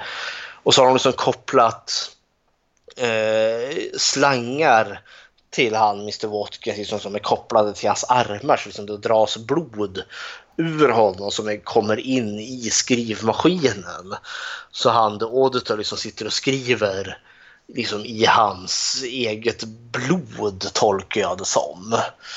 Jo, det, det är ju, alltså de har ju någon slang som eh, drar ut blod ur han. Så Mm. frågan är, men det är också, för längre fram så hittar de honom död och de eh, studerar bläcket och att det, de säger att det är vanligt bläck. Jaha okej. ja, Men men, sen är ju frågan, för eh, de är ju inte i, på jorden utan Nej. de är ju i en parallell dimension. ja. Så och i helvetet händer det lite annorlunda saker. Ja. För han sitter ju och skriver där och när han är klar då ursäktar ju han sig. För det, det som jag gillar, eh, jag måste återkoppla till han som är the auditor. För honom är ju den liksom vi kommer få se mest av. Och jag gillar liksom, han är väldigt vältalig, han är, liksom, han är lugn och liksom, eh, ja, han, han, han är liksom charmig på något vis och vänster i, i sin otäckhet. Eh, det är liksom inte den här haha vi ska tortera skiten ur dig utan liksom, han är liksom oh jag förstår och ja liksom eh, man märker liksom att han är väl liksom eh, vet kunna vränga ord för att låta liksom artigt och samtidigt finner han liksom någon stor njutning i, i, i lidande och död också. eh, men eh, efter att eh, Watkins har eh, ja, erkänt klart inom situationstecken eh, så piper ju han eh, The Auditor iväg och så kommer det in en annan man. Eh, som eh, The Assessor tror jag det heter. Han som assess the situation. Han, ut, utredaren eller utvärderaren. och, det, och han stack ut lite för liksom han, det är liksom bara en ja, medelålders överviktig man eh, i, i kostym. Han har ingen skjorta så man liksom kan se hans bara bröst och mage. Och liksom tunnhårig och svettig och liksom Eh, han, han, ser inte ut som en Cenobite. Han har liksom, eh, de är alltid liksom förvridna på något vis och vänster men han är väl antagligen en Cenobite av något slag. Jag tänker om han har tagit skinnet från eh, någon annan som de har liksom förhört eller? Ja, säkert. Och alltså för det, den här är nog den första Hellraiser-filmen sen de tidiga i alla fall som gjorde mig lite äcklad. För han, för man förstår ju inte riktigt vad det är som händer. Alltså han kommer ju, the assessor där kommer fram och liksom tittar på Watkins eh, erkännande papper där. Oh, liksom. eh, och så tar han fram en liten, eh, liten tallrik och kniv och gaffel och sen eh, en liten flaska som man, eh, med vätska i som man säger är liksom barns tårar. Och så häller han det över de här papperna och sen, sen äter han upp dem liksom bara, ja, bara slafsar i sig. Det, är liksom, Eh, liksom, det, det blir sakta ner liksom eh, tempot så liksom zoomar in på hans mun där liksom sitter och mumsar i sig de här papperna. Jag kan tänka liksom hur, hur äckligt det kan vara bara att se en annan människa äta. Liksom, fokus på munnen och se liksom läpparna och liksom går upp och ner och tungan bara nja, nja, nja. Men jag satt liksom... Uh. och så efter att han ätit upp allt det där så sitter han där en liten stund och sen väcker han så att han får hulkningar och sen springer han till, ett, eh, till något rör som sticker upp i väggen med en tratt. Och så bara det ser ut som en sån här som eh, hästar får för att dricka ur. Jaha, ja, se där. Och så bara kräks han i det. Liksom bara, och det leder in till ett annat rum där det sitter tre kvinnor. Tre nakna kvinnor då med bara bröst där eh, och eh, som har liksom ansiktet förstört. De är liksom, eh, ja, liksom typ skinnflodda i ansiktet där. Och de kör ju ner sina händer i de här spyorna som kommer. Och är det de som ska föreställa typ juryn då? Jag tror det. att för sen liksom, då kommer ju han då auditor tillbaka och liksom oh, nu, nu måste du föras till det här nästa rummet så att du ska bli renad inifrån och ut. Och han spänns fast på ett, på ett bord och så kommer det in ytterligare tre kvinnor, betydligt äldre kvinnor, också nakna här och börjar slicka på honom. Liksom. och sen liksom kräks de upp eller spottar upp det som de slickar upp ifrån den här Mr Watkins. Eh, och så häller de den här smörjan in i hans mun. Och det är också sådär, nej fy vad äckligt. Uh. Och, då, och då här liksom förstår man liksom att någonstans har liksom han blivit bedömd. Det vart han väl redan efter att The Assessor slaskade i sig hans erkännanden. Och så kommer det ut en jättestor man eh, som kallas för The Butcher då. Eh, liksom hållades en gigantisk köttyxa och sen eh, mask eh, som man har för ansiktet som ser ut som en eh, ja, bebisdocka ungefär. Eh, och från hans rygg kommer, för det är ungefär som att han har en stor ryggsäck på sig. Och utifrån den så kommer det ju en betydligt mindre man som kallas för The Surgeon som håller liksom i två eh, knivblad som är typ som halvmåneformade. Och så går han liksom lös på Mr Watkins där med, eh, med de här knivbladen i, och blodet står och Watkins skriker. Och sen när han väl är klar då liksom tar han ner handen och liksom på hans bröst och ser liksom, eller över hans ansikte är det väl och liksom drar det baklänges. så Man förstår liksom att Watkins har blivit skinnflådd. Och så drar han av hela skinnet och bara slänger det blodig hög. Och sen bara... Och sen eh, fade to black. Och det var liksom för inledningsscenen till Hellraiser Judgment. det sätter ju liksom eh, tonen direkt på att det här är en kladdig film. Här ska vi vara våldsamma. Precis som alla andra Hellraiser borde ja. ha varit. Ja, man tycker det. Plus också att eh, den, den introducerar också någonting nytt. Redan i början så får vi ju förstått att ja, boxen är inte riktigt längre relevant. Och så introduceras vi till någonting nytt. Vi är i den här Hellraiser-världen med Cenobite. Hellraiser-dimensionen? Ja, dimensionen. Med Cenobitesen. Och liksom får liksom en ny inblick i den här konstiga, konstiga världen. Vad är det de håller på med? Det väckte mitt intresse. Liksom, oh, nu kommer det någonting nytt. Och det ganska så direkt så kände jag att det här är inte en sån film där, där Pinhead och Cenobitesen ska jaga efter boxen för de ska öppna porten till helvetet och ta över världen. Nej, det här är något helt annat. Liksom de är där och straffar elakt folk, tolkar jag det som. Ja. Ja. Jag kollade på um, han The Auditor. Mm. Han väckte mitt intresse direkt. Mm. Och det visar sig att det här är inte första Hellraiser-filmen han är med i. Nej, se där. Han är nämligen med i Deader. Jaha. Då är det han som är reporten. Han, ja. han är, han är så uncredited. Och han är med i Hellworld. Mm -hmm. Då är han The Bound Cenobite. Jaha! ja, och det, det, är alltså hans skådespelardeltaganden. Men sen har han varit med i nästan varje och sköt sköt i makeupen. Från Hellraiser 3 och fram till eh, just Judgment då. Det är någon som han inte har varit med i. Ja. För han, eh, han har bara varit med i 10 filmer och haft små roller. Sen har han 101 filmer som han har skött eh, makeupen. Åh, oh, det är inte dåligt. Nej, så att det är liksom makeup, makeupen i i de flesta Hellraiser har han varit med och gjort. Ja men det är lite roligt. Att, ja precis, så Gary J. Tunnicliffe mm -hmm. heter han, skådespelaren. Så det är lite roligt just att han får en liten större roll i den här för just The Auditor ju, tyckte jag i alla fall var han som stjäl showen lite när han väl dyker upp.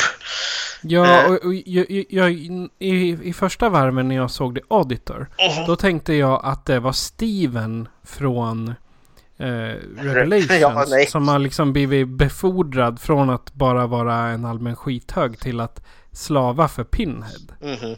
Nej, jag tror att Revelation är bortglömd och nerspolad. Har ingenting med, med den här filmen att göra. Ja, ingen återkoppling där, för det vill vi inte ha. Tack och lov. Tack och lov. Men sen skuttar vi då över till den här, vi möter två bröder är det väl, som är kriminalare. Som... Eh, Sean och David. Carter som de heter i efternamn. De håller, vi förstår att det finns tydligen en, en rad väldigt groteska eh, seriemord som har skett. Eh, helt osannolika serie, eh, alltså mord. Vi får, ju, det, vi får väl följa någon stackars kvinna där som blir seriemördarens nästa offer och sen eh, Sean David som dyker upp på brottsplatsen. Eh, där mördaren har eh, lämnat den här kvinnan. Eh, han har och skrivit något elakt i hennes blod. Eh, nu ska vi se. Han har skrivit, just det, jag är en svartsjuk gud, I'm a jealous god. Det är Reagan Wallis som eh, spelar och det är nog Allison Carter tror jag hon Ja. heter. Ja, och eh, jag var ju tvungen att kolla upp för jag förstod att när det står är en svartsjuk gud att seriemördaren då citerar Bibeln och det gör han mycket riktigt. Han säger det från femte Mosebok kapitel 5 vers 9 för den som känner att man vill fact-checka det så fanns det där. och han har ju då mördat den här kvinnan och så till deras stora förskräckelse så börjar det röra sig i hennes mage. Eh, och det för mig som man ser ett stort liksom eh, operations-R. Han har liksom eh, antagligen sprättat upp henne och sytt ihop henne igen.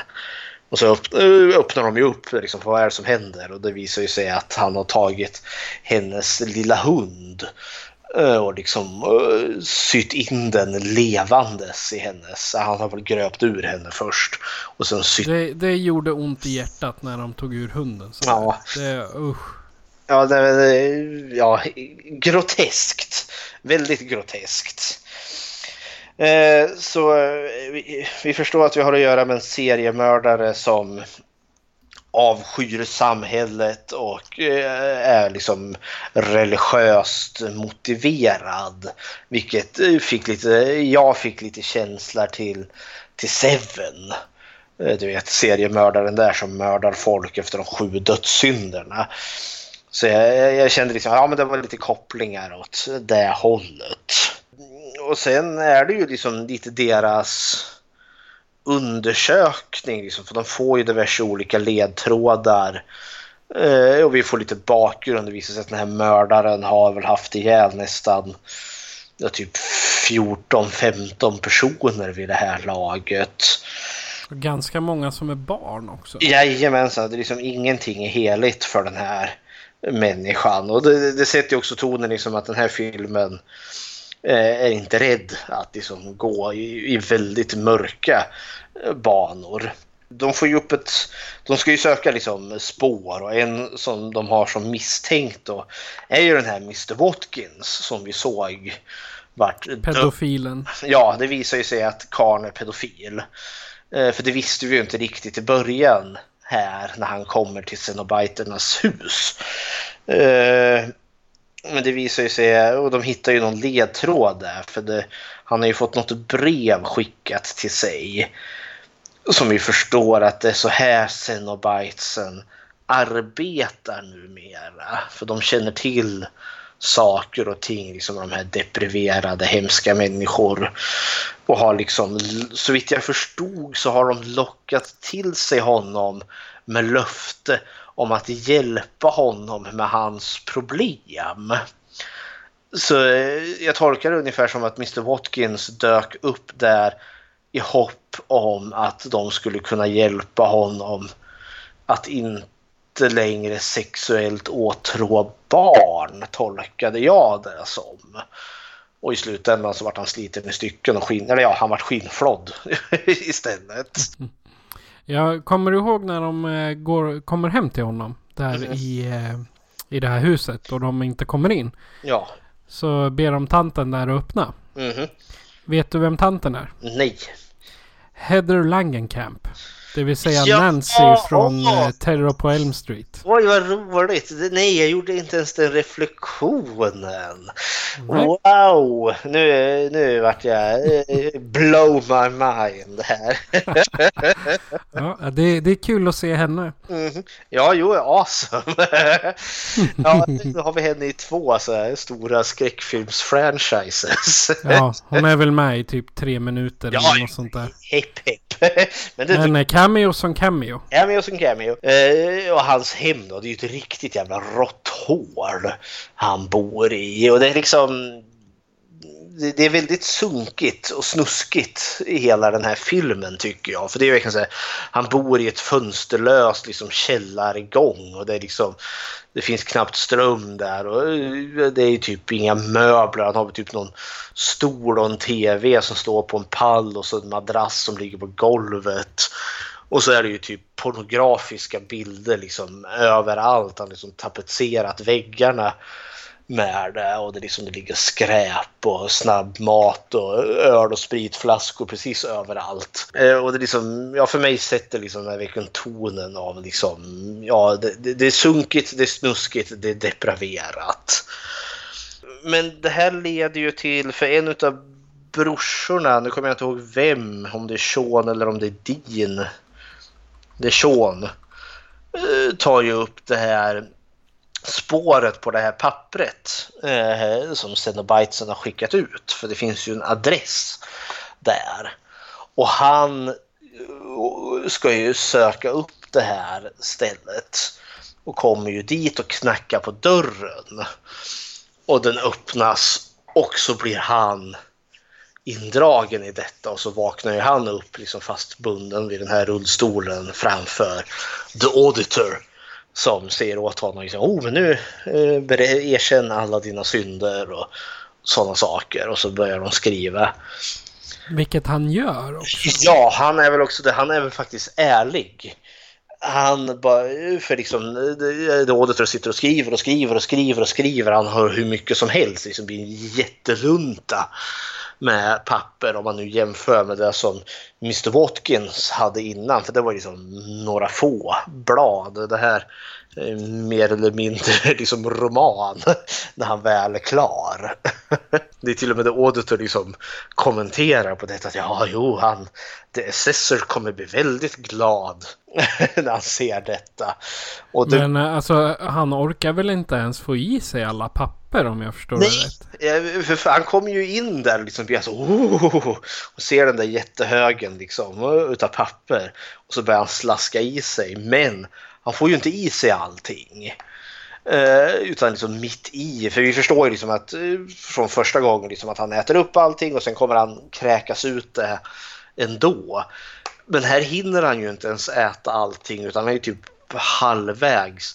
Och sen liksom bara börjar han hulka och sen kräks han ju upp någonting svart. För liksom det är en annan färg på vätskan än från förra gången när han kräktes upp det som Mr Watkins hade skrivit. Eh, och eh, så förstår man att någonting blir fel här. Eh, någonting liksom funkar inte och han, the assessor, eh, nej, eh, the auditor, eh, piper iväg och liksom går in i ett angränsande rum där Pinhead sitter på sin tron. Eh, och liksom oj oj oj nu har det hänt någonting och liksom söker hans råd. Och det här gillade jag också jättemycket liksom att börja få se liksom i den här Cenobite-världen liksom hur det fungerar liksom. Det kan tydligen bli fel även i helvetet. Mm. och då springer man till chefen liksom. Åh, vad, är det, vad ska vi göra? Eh, och eh, nu kommer jag inte ihåg, det var ett litet tag sedan jag såg den, men de släpper ju honom. Ja, då, han blir väl helt fri? Ja, han blir ju fri. Alltså, eh, han blir ju tagen in i det här andra rummet och de här kvinnorna dyker upp och ska börja liksom slicka på honom. Och liksom häller det här liksom gunket i hans eh, mun, vilket är jättevidrigt. Men innan The Butcher kommer där och ska eh, och eh, släppa lös The Surgeon på honom för att skinnflå honom så kommer ju Pinhead och så avstyr han det hela. Stopp och belägg. Här. Men vad är det, alltså det, det kommer ju en kvinna och stoppar eh, den här nissen. Eh, vad heter han? Uh, the Auditor. Uh, ja, precis. Hon stoppar honom och han frågar varför. Ja, och det... Vad är, vad är det för en? Hon är en ängel, så vitt jag förstod. Kan det vara Lilith? Nej, jag tror... Hon nämns ju inte vid namn ens en gång, tror jag. För Lilith, om man nu ska tänka så, för det, det, det är ju en kul tanke. Eh, Lilith som eh, mytisk figur är ju då ett, eh, det är en ond karaktär, det är ju moden till alla monster. Eh, och liksom har liksom i judisk och kristen tradition då setts som liksom en, en ond varelse. Jag tolkade mer henne liksom som att hon är en ängel för hon dyker alltid upp eh, i, eh, ja, som eh, i liksom ett stort ljussken där och jag tror liksom att eh, ja, nej, det ska liksom verkligen vara en ängel-ängel och inte Lilith. För då, liksom, då känns det som att hon hade varit liksom på, på eh, Pinhead och Cenobitesens sida i alla fall. Det här är liksom verkligen någon som är sänd från himlen. Då.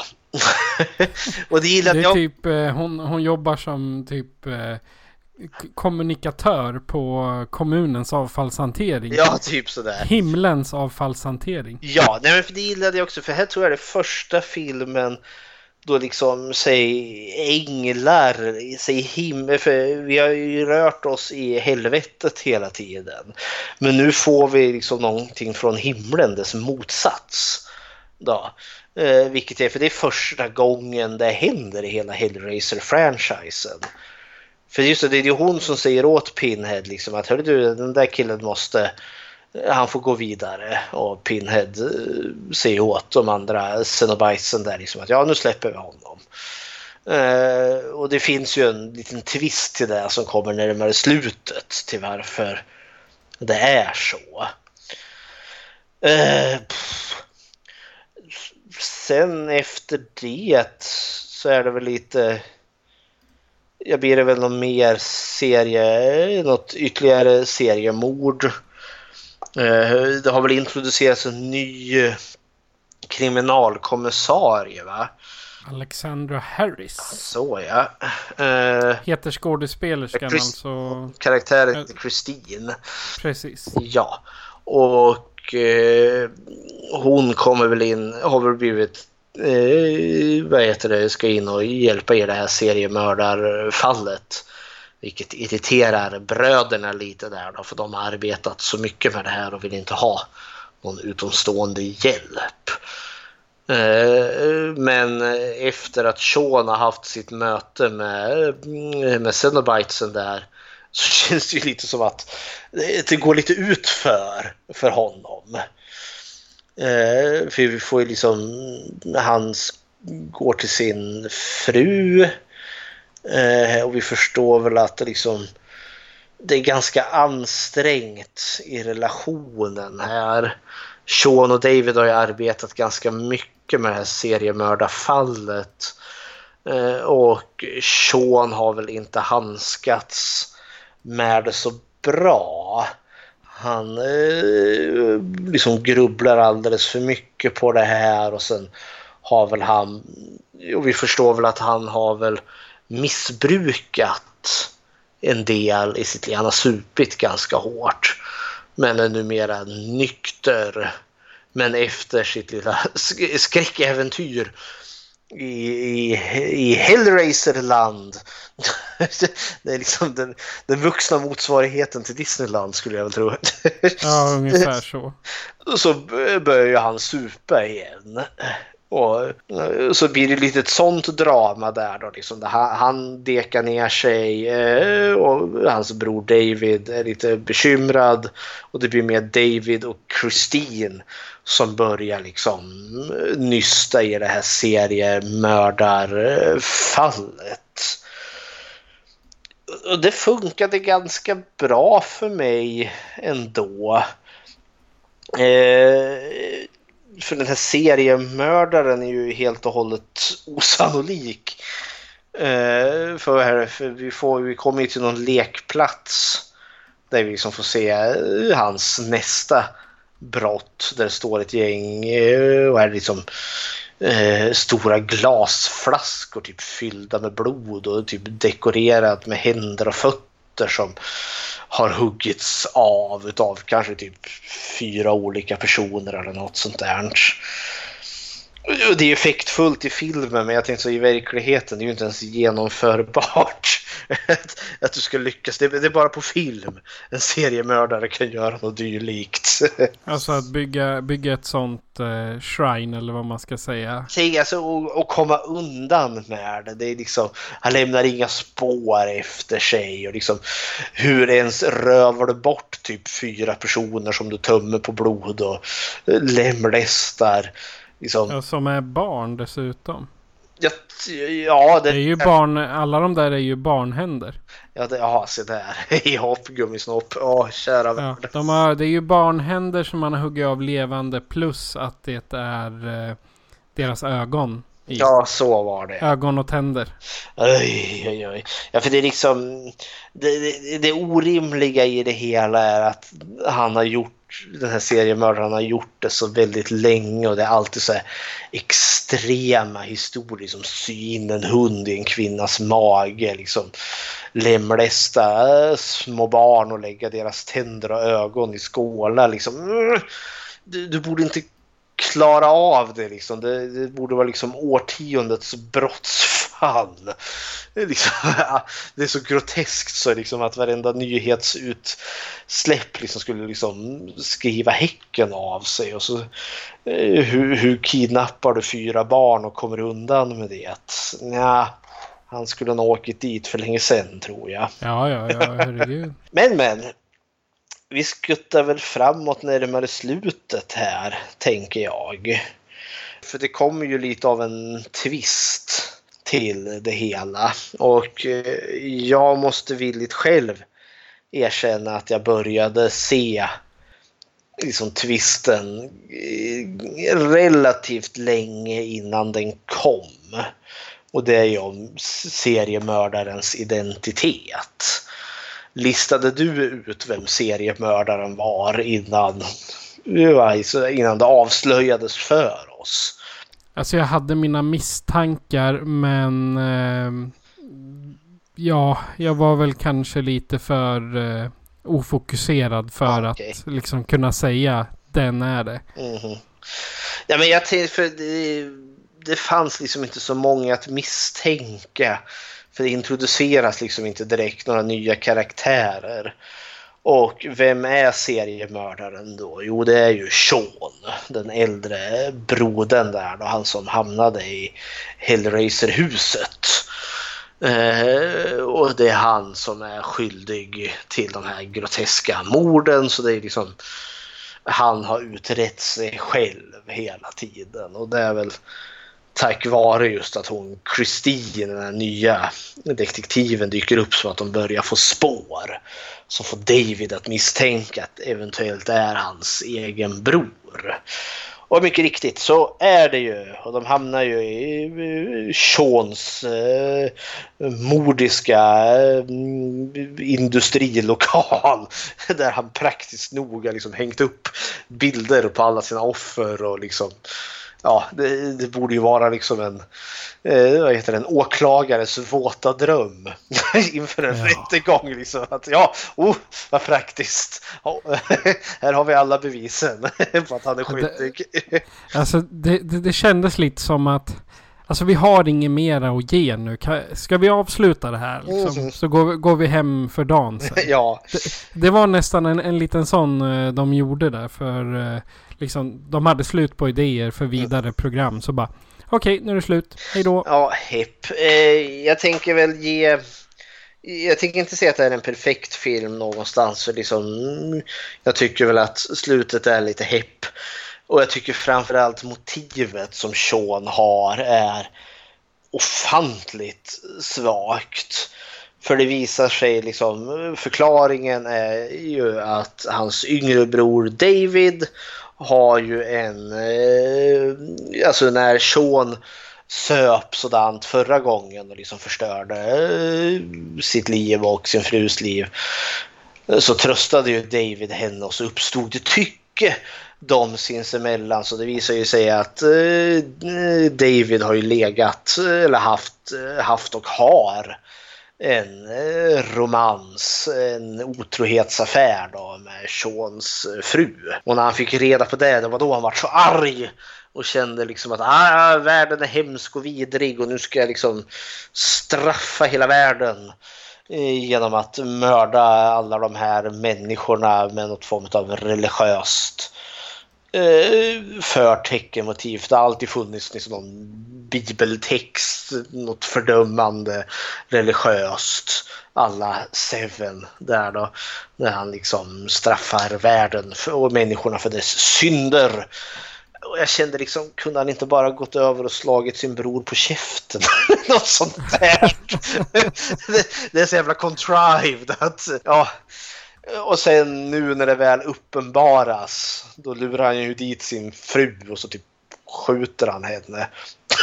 så var det, var det inte mer än så. liksom så, ja, okej, okay, andra människor har liksom sytt in hundar i deras magar på liksom, eh, den personen som du är väldigt arg på. Även den pang så var hon död. men eh, då, då, kommer vi ju till filmens absoluta slut här då. För eh, när han var och hade sitt lilla äventyr eh, i Hellraiser-huset så fick han ju med sig en utav boxarna, en sån här Lament Configuration. Ja, just det. Eh, och han öppnar ju den. Och då plopp, eller han tvingar sin bror att öppna den. Och då eh, mycket riktigt så kommer ju Pinhead och company och eh, gör otäcka saker. Eh, för de, nej just det, han, nu sa jag att han sköt sin fru, nej. Eh, Pinhead gör ju slut på henne. Ja, Pinhead gör slut på henne. Så. Det är ju för att straffa henne också. Ja, eh, för brorsan och Eh, och frun där åker på att eh, blir liksom neddragna. Det kommer, väggen öppnas och ut kommer det eh, hullingförsedda krokar som bara drar in dem i mörkret. Wii! Och så är de borta. Det är i stort sett bara Christine kvar som överlever liksom. Ja, det var henne han sköt, kommer jag ihåg. Ja, precis. Han skjuter henne men överlever inte hon? Jo, hon överlever. Hon ligger i ett ja. Och liksom tros vara död, men hon är ju inte det. Och så kommer ju Pinhead där liksom. Ah, du har öppnat boxen. Nu jäklar ska vi hellracea dig. Eh, han blir väl liksom upp, uppslicead men då dyker ju hon ängeln upp igen. Eh, hon som du trodde eventuellt var Lilith. Eh, och då eh, får vi ju förklaringen till varför Eh, hon ville att han skulle släppas förra gången och det är nämligen som så att från himlens sida så har de ju noterat vad han har gjort där då, liksom med de här religiösa förtecken, hur han straffar syndarna där. Eh, och de tycker liksom att det är en bra strategi Eh, för att eh, det uppmärksammar liksom eh, syndigt folk på liksom Bibelns liksom mer straffande sida och få folk att börja tänka till och oh, kanske gå i kyrkan lite mera. Så det är därför de vill ha honom kvar. De vill att han ska fortsätta sitt groteska värv för att eh, locka folk i kyrkan, typ. Så att de, de skonar alltså en seriemördare för att rekrytera folk till, till uh, kyrkan. Ja, så vitt jag tolkar det. För att, folk ska komma, för att folk ska komma till tro. Vilket ger ju då en bild av en väldigt otäck och mycket douchig sida liksom av, av himlen där. En ganska cynisk och okännande Eh, alltså, det är ingen större skillnad på himlen och helvetet här liksom. För de är villiga att liksom göra hemskheter här.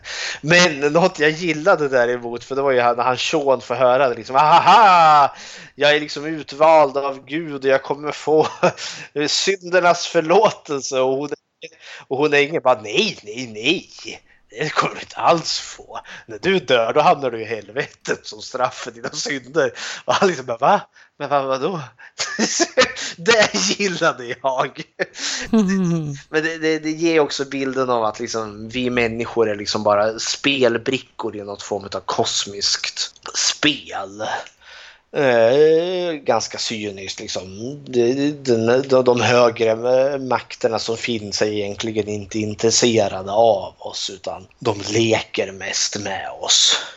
Ja. Det är väl då hon Christine poppar till liv igen och bara eh, skjuter Sean till döds. Pang, pang, pang. Där. Eh, och det vart ju lite irriterade ju eh, ängeln där. Men och sen eh, bitchar ju hon på eh, Pinhead. Och det tycker inte Pinhead om. Så han, han ger ju sig på henne istället. Eh, så hon, ängeln blir ju uppkrokad eh, där och eh, får väl huvudet slitet i två, tror jag. Men hon varnar ju honom hela tiden. Aha, du vet inte vad du har att göra med. Eh, Det här får konsekvenser minsann. Och han liksom ja, synar den bluffen och sen slits ängen i bitar. Slafs. Slafs. Och så står han där och ser nöjd ut. Liksom, haha, det finns ingenting ni kan göra eh, mot mig för som att jag är en, är en varelse som gillar plåga och elände. Men han får ju sitt straff i alla fall. Ja. Och det är ju att de gör honom till människa igen. De tar bort eh, Xenobite-biten från honom. Så, så det sista vi får se av Pinhead är att han har blivit människa igen och sitter som en hemlös eh, man i en kartong. Eh, och typ skriker och så har han typ ritat de här liksom strecken i, i sitt eget ansikte där. Och liksom, ah, det här var han inte beredd på. Nej, han blir...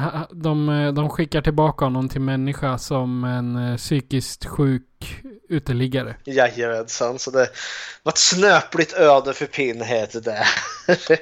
Ja. Och så, Slutet gott, ingenting gott. nej, ingenting gott. och, så, och så var det slut. Och sen eh, får vi en sista liten sån här eh, callback till... eh, För det fanns en postkreditscen. Eh, om man kollade klart liksom hela eftertexten till slutet där. Eh, då är vi i ett nytt hus någonstans i Tyskland. Där det kommer liksom två män där som på cykel. Som, Typ sådana här gideoniter eller vad heter Ja, de är mormoner tror jag. Jag tänker det är de här som går ut och lägger biblar på alla hotellrum. Ja, Gideon, ja det brukar Gideoniterna göra. Men det här är liksom så att de knackar dörr alla Jehovas vittnen. Men jag tror, när jag kollade i, i, eh, eftertexten här, att de, det står att de liksom var mormoner. Där. De, de knackar ju på dörren där. Liksom, oh, har du hört talats om det glada budskapet? Och sen får de något drömskt i blicken för då förstår man liksom att det där The Auditor, eh, eller The Auditor och det här är Hill, Hillraiser-huset. Och han liksom, oh, två på en dag och det är ju bara tisdag. Mm. och, det är liksom, och så bara fade to black och de här stackars männen gick väl ett hemskt öde till mötes. ja, eh, jag gillade den här ganska mycket ändå.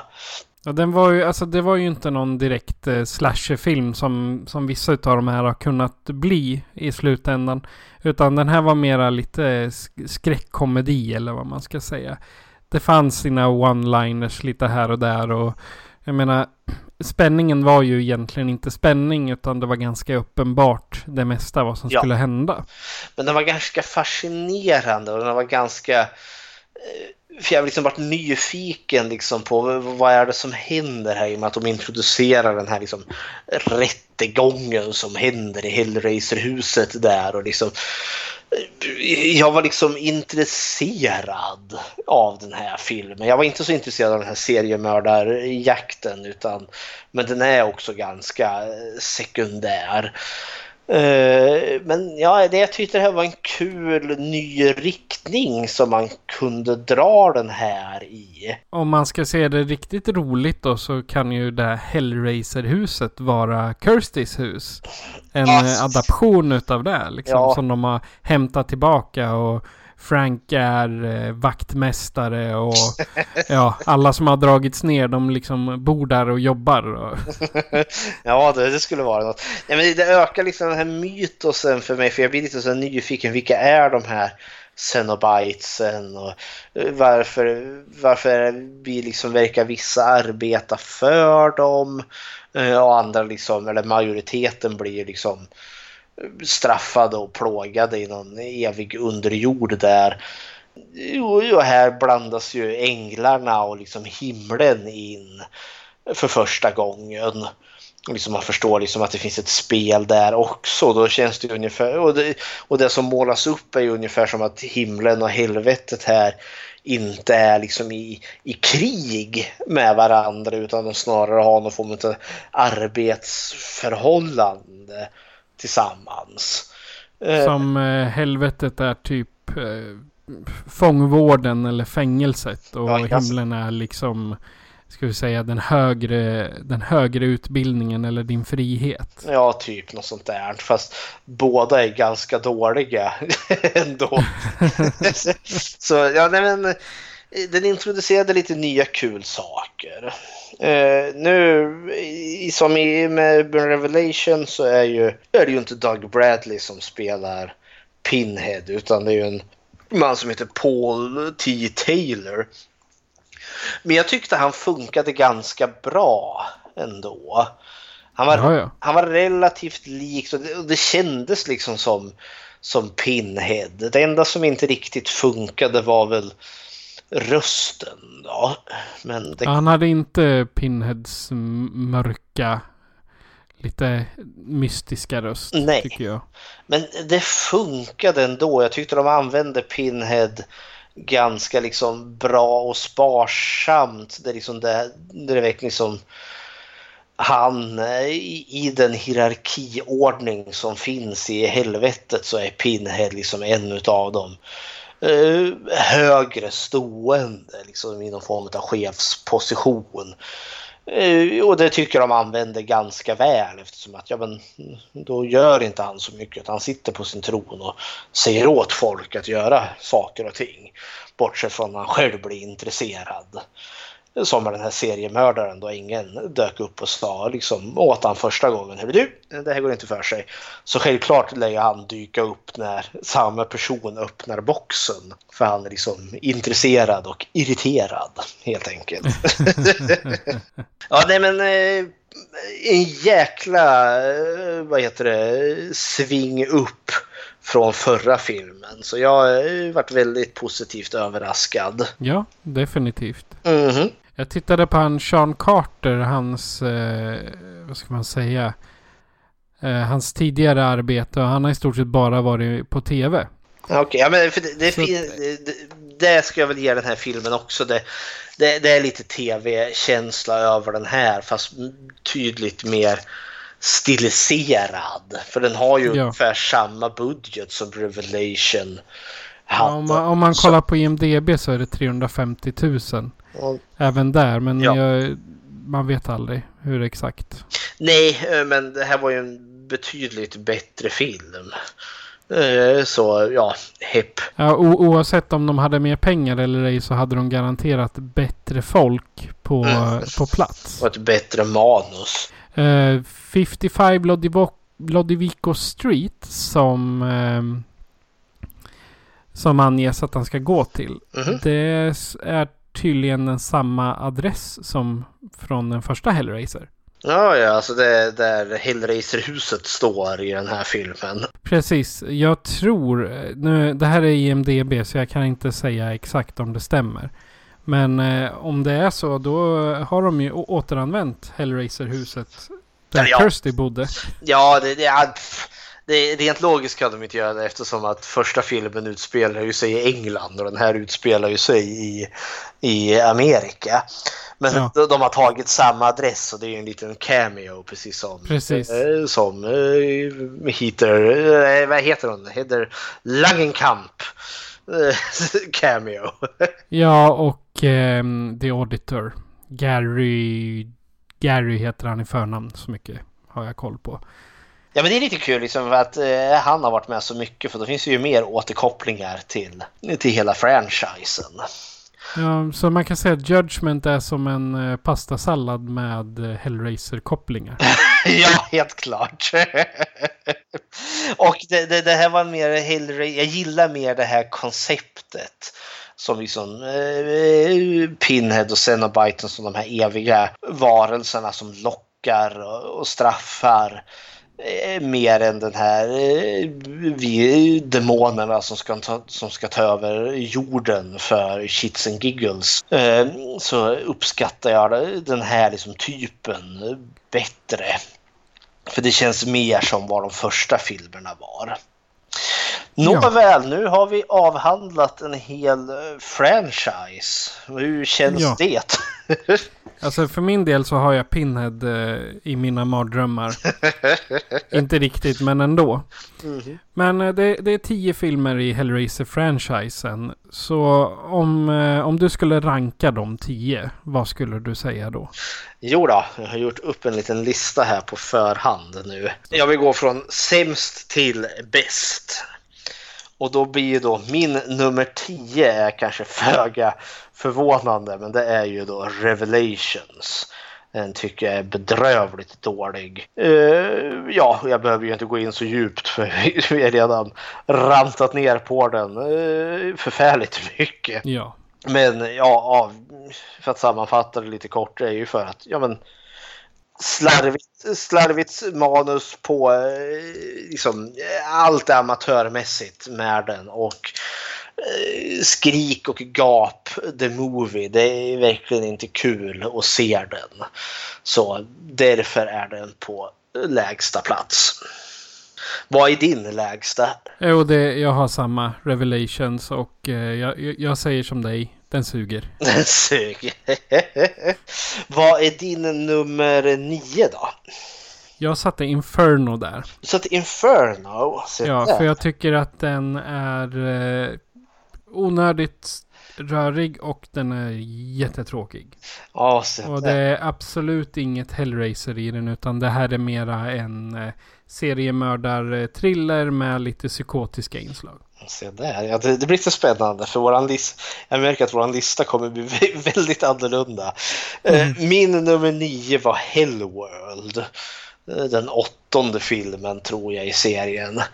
Eh, Där liksom eh, med det här online-spelet. Eh, Evil Goes Online tror jag subtiteln var. Nej, den, den sög för mig för det var... eh, Jag tyckte att den var slarvig och, och tramsig. Den, den var full med massa Hellraiser referenser vilket var kul. Men slutprodukten var... Nej. I tonen är det väl kanske nästan den som är längst bort från hela Hellraiser-franchisen. Så bu för den. Okej, vad är din nummer åtta? Min nummer åtta är Hellraiser Hellseeker. Och det, är- det är lite kul, det är ju den sjätte filmen. Eh, den när eh, Kirsty dyker upp igen. För den hade sina grejer som var helt okej. Men jag kommer ihåg att jag tyckte dels var den inte grotesk nog. Den hade en märklig känsla utav eh, lågbudget trots att den inte riktigt var det. Men till sitt försvar så var det ju kanske Rick Botas första film i Hellraiser-trilogin som han gjorde. Men jag vet inte. Den hade mycket potential men lyckades inte leva upp till det. Så eh, min nummer åtta är Hellseeker. Vad är din nummer åtta? Min nummer åtta är Hellworld. Hellworld. Ja, och jag, jag säger bara Hellraiser Goes House on the Haunted Hill och det funkar verkligen inte alls. Så att eh, den, den körde jag i, eh, i dokumentförstöraren och eh, eldade upp efter. Ungefär det var min åsikt. Åh, kära värld. Din nummer sju då? Det är Hell on Earth. Den var, alltså alltså, det var bara ett stort hål i mig. Jag, den gjorde inget, eh, ingen impact på mig överhuvudtaget. Okej. Och liksom jag, kom, jag, jag kommer inte ens ihåg exakt hur den, eh, hur den, hur den var. Så jag har svårt att återkoppla till vad, vad som gjordes. Mhm. Och jag vet ju att det, det är hon, eh, hon re, reporten på sjukhuset. Jajamän. Fine. Men den, den här passade verkligen inte in i Hellraiser-universat. För jag tyckte, nej. Nej, nej, den, den gjorde inte mycket i, till mig. Ja, det, det är lite lustigt för jag har nämligen också Hellraiser 3, Hell on Earth, som min nummer sju där. För att eh, jag kommer ihåg att det här är ju kanske den film som jag har sett mest i den här franchisen. Eh, och som tonåring tyckte jag den var skitkul eftersom att den är väldigt blodig, väldigt slafsig. Eh, men nu när jag sett om den så är det ju den här den första då liksom ändrar det här mytoset då. Pinhead behöver boxen för att han ska öppna portalen till helvete så han kan ta över jorden och eh, bete sig. Eh, och den är, alltså, den har väl ganska mycket återtittningsvärde i och med att den är ganska campy. Eh, med, med liksom eh, Cenobites, CD-Cenobiten som kastar farliga CD-skivor eller bartender Cenobiten som kastar farliga molotov cocktails och andas eld eller vad var det han, kamera eh, Cenobitesen där som kommer upp till folk. Han har en kamera i sitt huvud. Och så säger han är du redo för din närbild? Och så kommer linsen rakt genom huvudet på den. Ja, oh, nej usch vad det där Det är mera, me, mera som en dålig slasherfilm. Liksom. Ja, visst de hade väl ganska kul med det. Det är, det är väl en riktig popcornrulle men i tonen är den så jäkla annorlunda.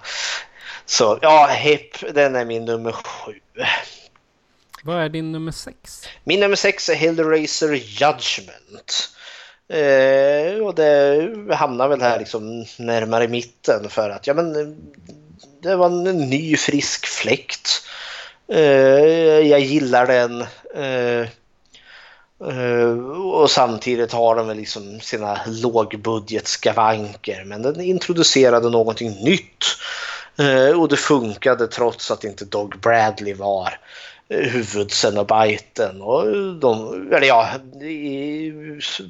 han är väl huvudcenobiten men man fokuserar inte så mycket på honom utan man fokuserar mer på den här The Auditor som var en eh, väldigt mycket mer intressant karaktär. Så ja, ja nummer sex Judgment. Ja, min nummer sex är Hellraiser Deader. Ja, så där. Och den, den kommer lite högre upp eh, på, på listan eftersom jag gillar själva spänningen som eh, hon journalisten drar, drar, drar på sig. Alltså mm. Amy Klein här. Den, jag gillar spänningen även om den, in, den är inte är läskig. Men jag gillar själva eh, tanken om att visst, de har sin lilla låda och så kan de ta tillbaka folk tillbaka. För jag gillar mm. kulter också. Ja. Vad man ska säga. Så att eh, det är vad som gör Deader att den hamnar på nummer sex. Mm. Det är inte mycket att, att, säga om den som sig men eh, ja, jag gillar eh, stämningen som är genom hela. Nice. Ja. Nu kommer vi till mittenstrecket här då. Nummer fem. Vilken är din nummer fem? Det är Hellraiser Bloodline. Oh, nummer fyra. Jag, ja, den gillar jag eftersom den, den visar den första historien. Mm -hmm. Och sen eh, har den tagit, den har tagit tre punkter i tiden om hur boxen kom till och varför och vem som har skapat den. Mm -hmm. Och sen att det har gått i arv också från eh, generation till generation. Mm -hmm. Det gillade jag. Ja. Jag gillade hur de berättade det. Ja, och jag har faktiskt samma film på min nummer fem, nummer fyra där och stort sett samma motivering som du hade. Att det, det fanns någonting kul i det här antologisättet eh, att berätta liksom hur man hoppar från tiden, liksom från dåtid till framtid. Eh, och, den bygger ut ett mytos som jag gillar med hur boxen kom till och den här Le Marchant-familjen och, och så vidare. Eh, men har fortfarande med det här tröttsamma Pinhead och Company ska ta över världen. Men eh, det är ganska eh, tillbaka, alltså lite mer bakgrund tycker jag i den. Så eh, ja, och det är ju den sista filmen som fick en bio eh, release och den sista filmen som använder Hellraisers ganska fantastiska musik. Ja. Eh, ja. Och då kommer vi till nummer fyra då. Ja, och där har jag placerat Hellraiser Judgment. Ah. Och eftersom vi, vi har ju pratat om den i nästan eh, en halvtimme så jag har inte så mycket mer att lägga till där. Nej. Min nummer fyra, där hade jag Deader, Hillarys, eh, den sjunde filmen i serien. Och jag säger väl lite samma som du sa, jag gillar det här kulten, det här mysteriet. som byggs upp. Eh, och hennes liksom jakt efter svaret där på den här Dedderkulten. Uh, och det fanns så mycket i den som jag gillar exempelvis som att efter att hon har blivit knivhuggen där eh, liksom att hon dör inte trots att hon liksom blöder konstant ur sitt hjärta. Alltså det, det fanns grejer i den som jag tyckte var väldigt intressant. Ja. Och min, eh, nu kommer vi till topp tre då. Ja. Min nummer tre det är faktiskt Hellseeker. Oh. Och för jag vill ha eh, Ashley Lawrence, det Mm. vill säga Kirsty. Det, filmerna där hon är med, det är mina favoriter. Mm. Och det kan man ju räkna ut nu att de, min, min topp tre så är det bara Kirsty. Mhm. För, för Kirsty är eh, Hellraiser för mig. Mhm. Jo, men och helt, då, då vill jag ha med henne i filmerna och då blir det den ultimata Hellraiser. ja. Och min nummer tre då är Hellraiser Inferno som var din nummer nio. Nej, jag, jag gillar den här för jag har gjort en resa med den då jag tyckte den var bedrövlig och sen har jag uppskattat den så mycket bättre i vuxen eh, ålder här när jag sett om den. Och jag gillar, jag gillar det här seriemördarmysteriet i den och eh, vad den leder till. Alltså, Hans liksom nedstigning i galenskap och hur han hamnar i helvetet där i slutet. Eh, så ja, det är min nummer tre. Japp, och min nummer två är Hellraiser. Det vill säga den första filmen. Mm.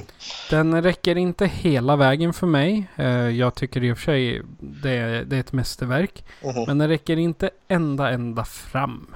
Så Ja. om ni vill höra mera tankar på dem så är det väl avsnitt två vi pratade om Hellraiser. Om jag inte minns fel. Nej, så... eh, Ja, det, det är ganska tidigt men Eller var det Hellraiser, var det an, tredje avsnitt kanske? Vi pratade om demoner väldigt tidigt. ja, någon av dem. Relativt tidigt. Ja, precis. Då, då pratar vi om, om första Hellraiser. Mhm. Så, Eh, Min, min nummer två är Hellraiser 2, Hellbound. Eh, vilket jag ty- tyckte om. Den ökade mytoset och eh, i hela den konkarongen vi får se eh, helvetet eh, och möta the, the Leviathan och eh, allt det där. Och så jag, jag tycker det är en väldigt bra uppföljare. eh, och då antar jag att din nummer ett är ju då Hellraiser 2 det är Hellraiser 2. Och Mhm. eh, det är mest för att då handlar det i stort sett bara om Kirsty. Ja. Och den, det vill jag ha. Jag vill ha Kirsty som, eh, som det centrala. Och ja, jag vet inte. Det finns inte så mycket annat att, än att säga. Men hon, eh, hon sitter där på psykhemmet alla lite stulet från Halloween nästan. Eller så var det tvärtom. Att Halloween stal dig från Hellraiser. Eh, sak samma. Det är, jag, jag, alltså det, Hellraiser 2 är nog den, den bättre utav dem. Och jag tror att det var den första filmen jag såg i Hellraiser-serien. Jaha, så där till och med. Ja, och min, Ja. min nummer ett är ju första filmen. Även om ettan och tvåan är, skulle lika gärna kunna stå på delad första plats. Men första filmen drar ändå så igång alltihopa. Eh, och Ja. eh, förblir eh, bäst enligt mig. Hepp! Ja, det var mm, Hellraiser. Den, eh, efter en månad utav sequels så Mhm. har vi alltså gått igenom alla Hellraiser och vi, som jag nu skrev jag ett litet fint slut. Vi påbörjar vår uppstigning till nästa avsnitt. Jajamensan! och eh, nu återgår det till det vanliga. Vad ska vi titta på för film nästa avsnitt? Ja, nu går vi tillbaka till gamla skräckfilmscirkelns eh, tidigare verk och nu blir det Ja, vad kan man kalla det? Klassiska skräckfilmsmonster. För då avhandlar vi ingen mindre än Grev Dracula. Och då ska vi titta på filmen Bram Stokers Dracula från 94 tror jag den är gjord. Och då ska vi också säga att vi firar eh, det, att vi släpper det 25 ordinarie avsnittet. Uh, Plus att det är ettårsjubileum då. jag ser där, det är inte dåligt. Så, men då kan Nej. man riva av ett klassiskt filmmonster tycker jag. Jajamän. Mhm. Och är det då så att du har någon åsikt om Hellraiser eller någon åsikt om Dracula så kan du göra så här för att kontakta oss. Skräckfilmscirkeln presenteras av Patrik Norén och Fredrik Rosengren. Patrik är producent. Besök www.skräckfilmscirkeln.com för att veta mer om hur du kan kontakta oss, var du kan lyssna på oss och hur du kan stödja oss. Tack för att du lyssnar!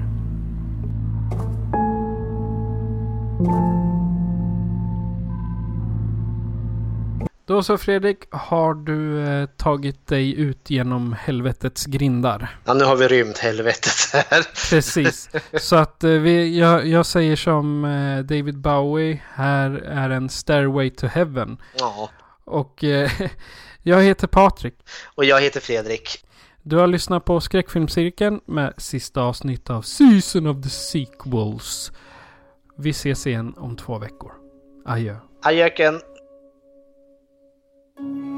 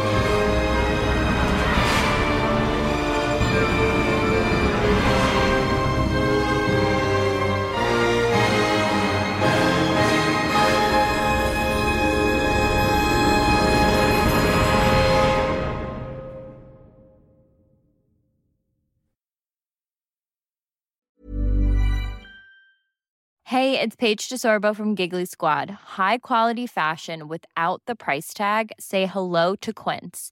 I'm snagging high-end essentials like cozy cashmere sweaters, sleek leather jackets, fine jewelry, and so much more. With Quince being 50 to 80% less than similar brands.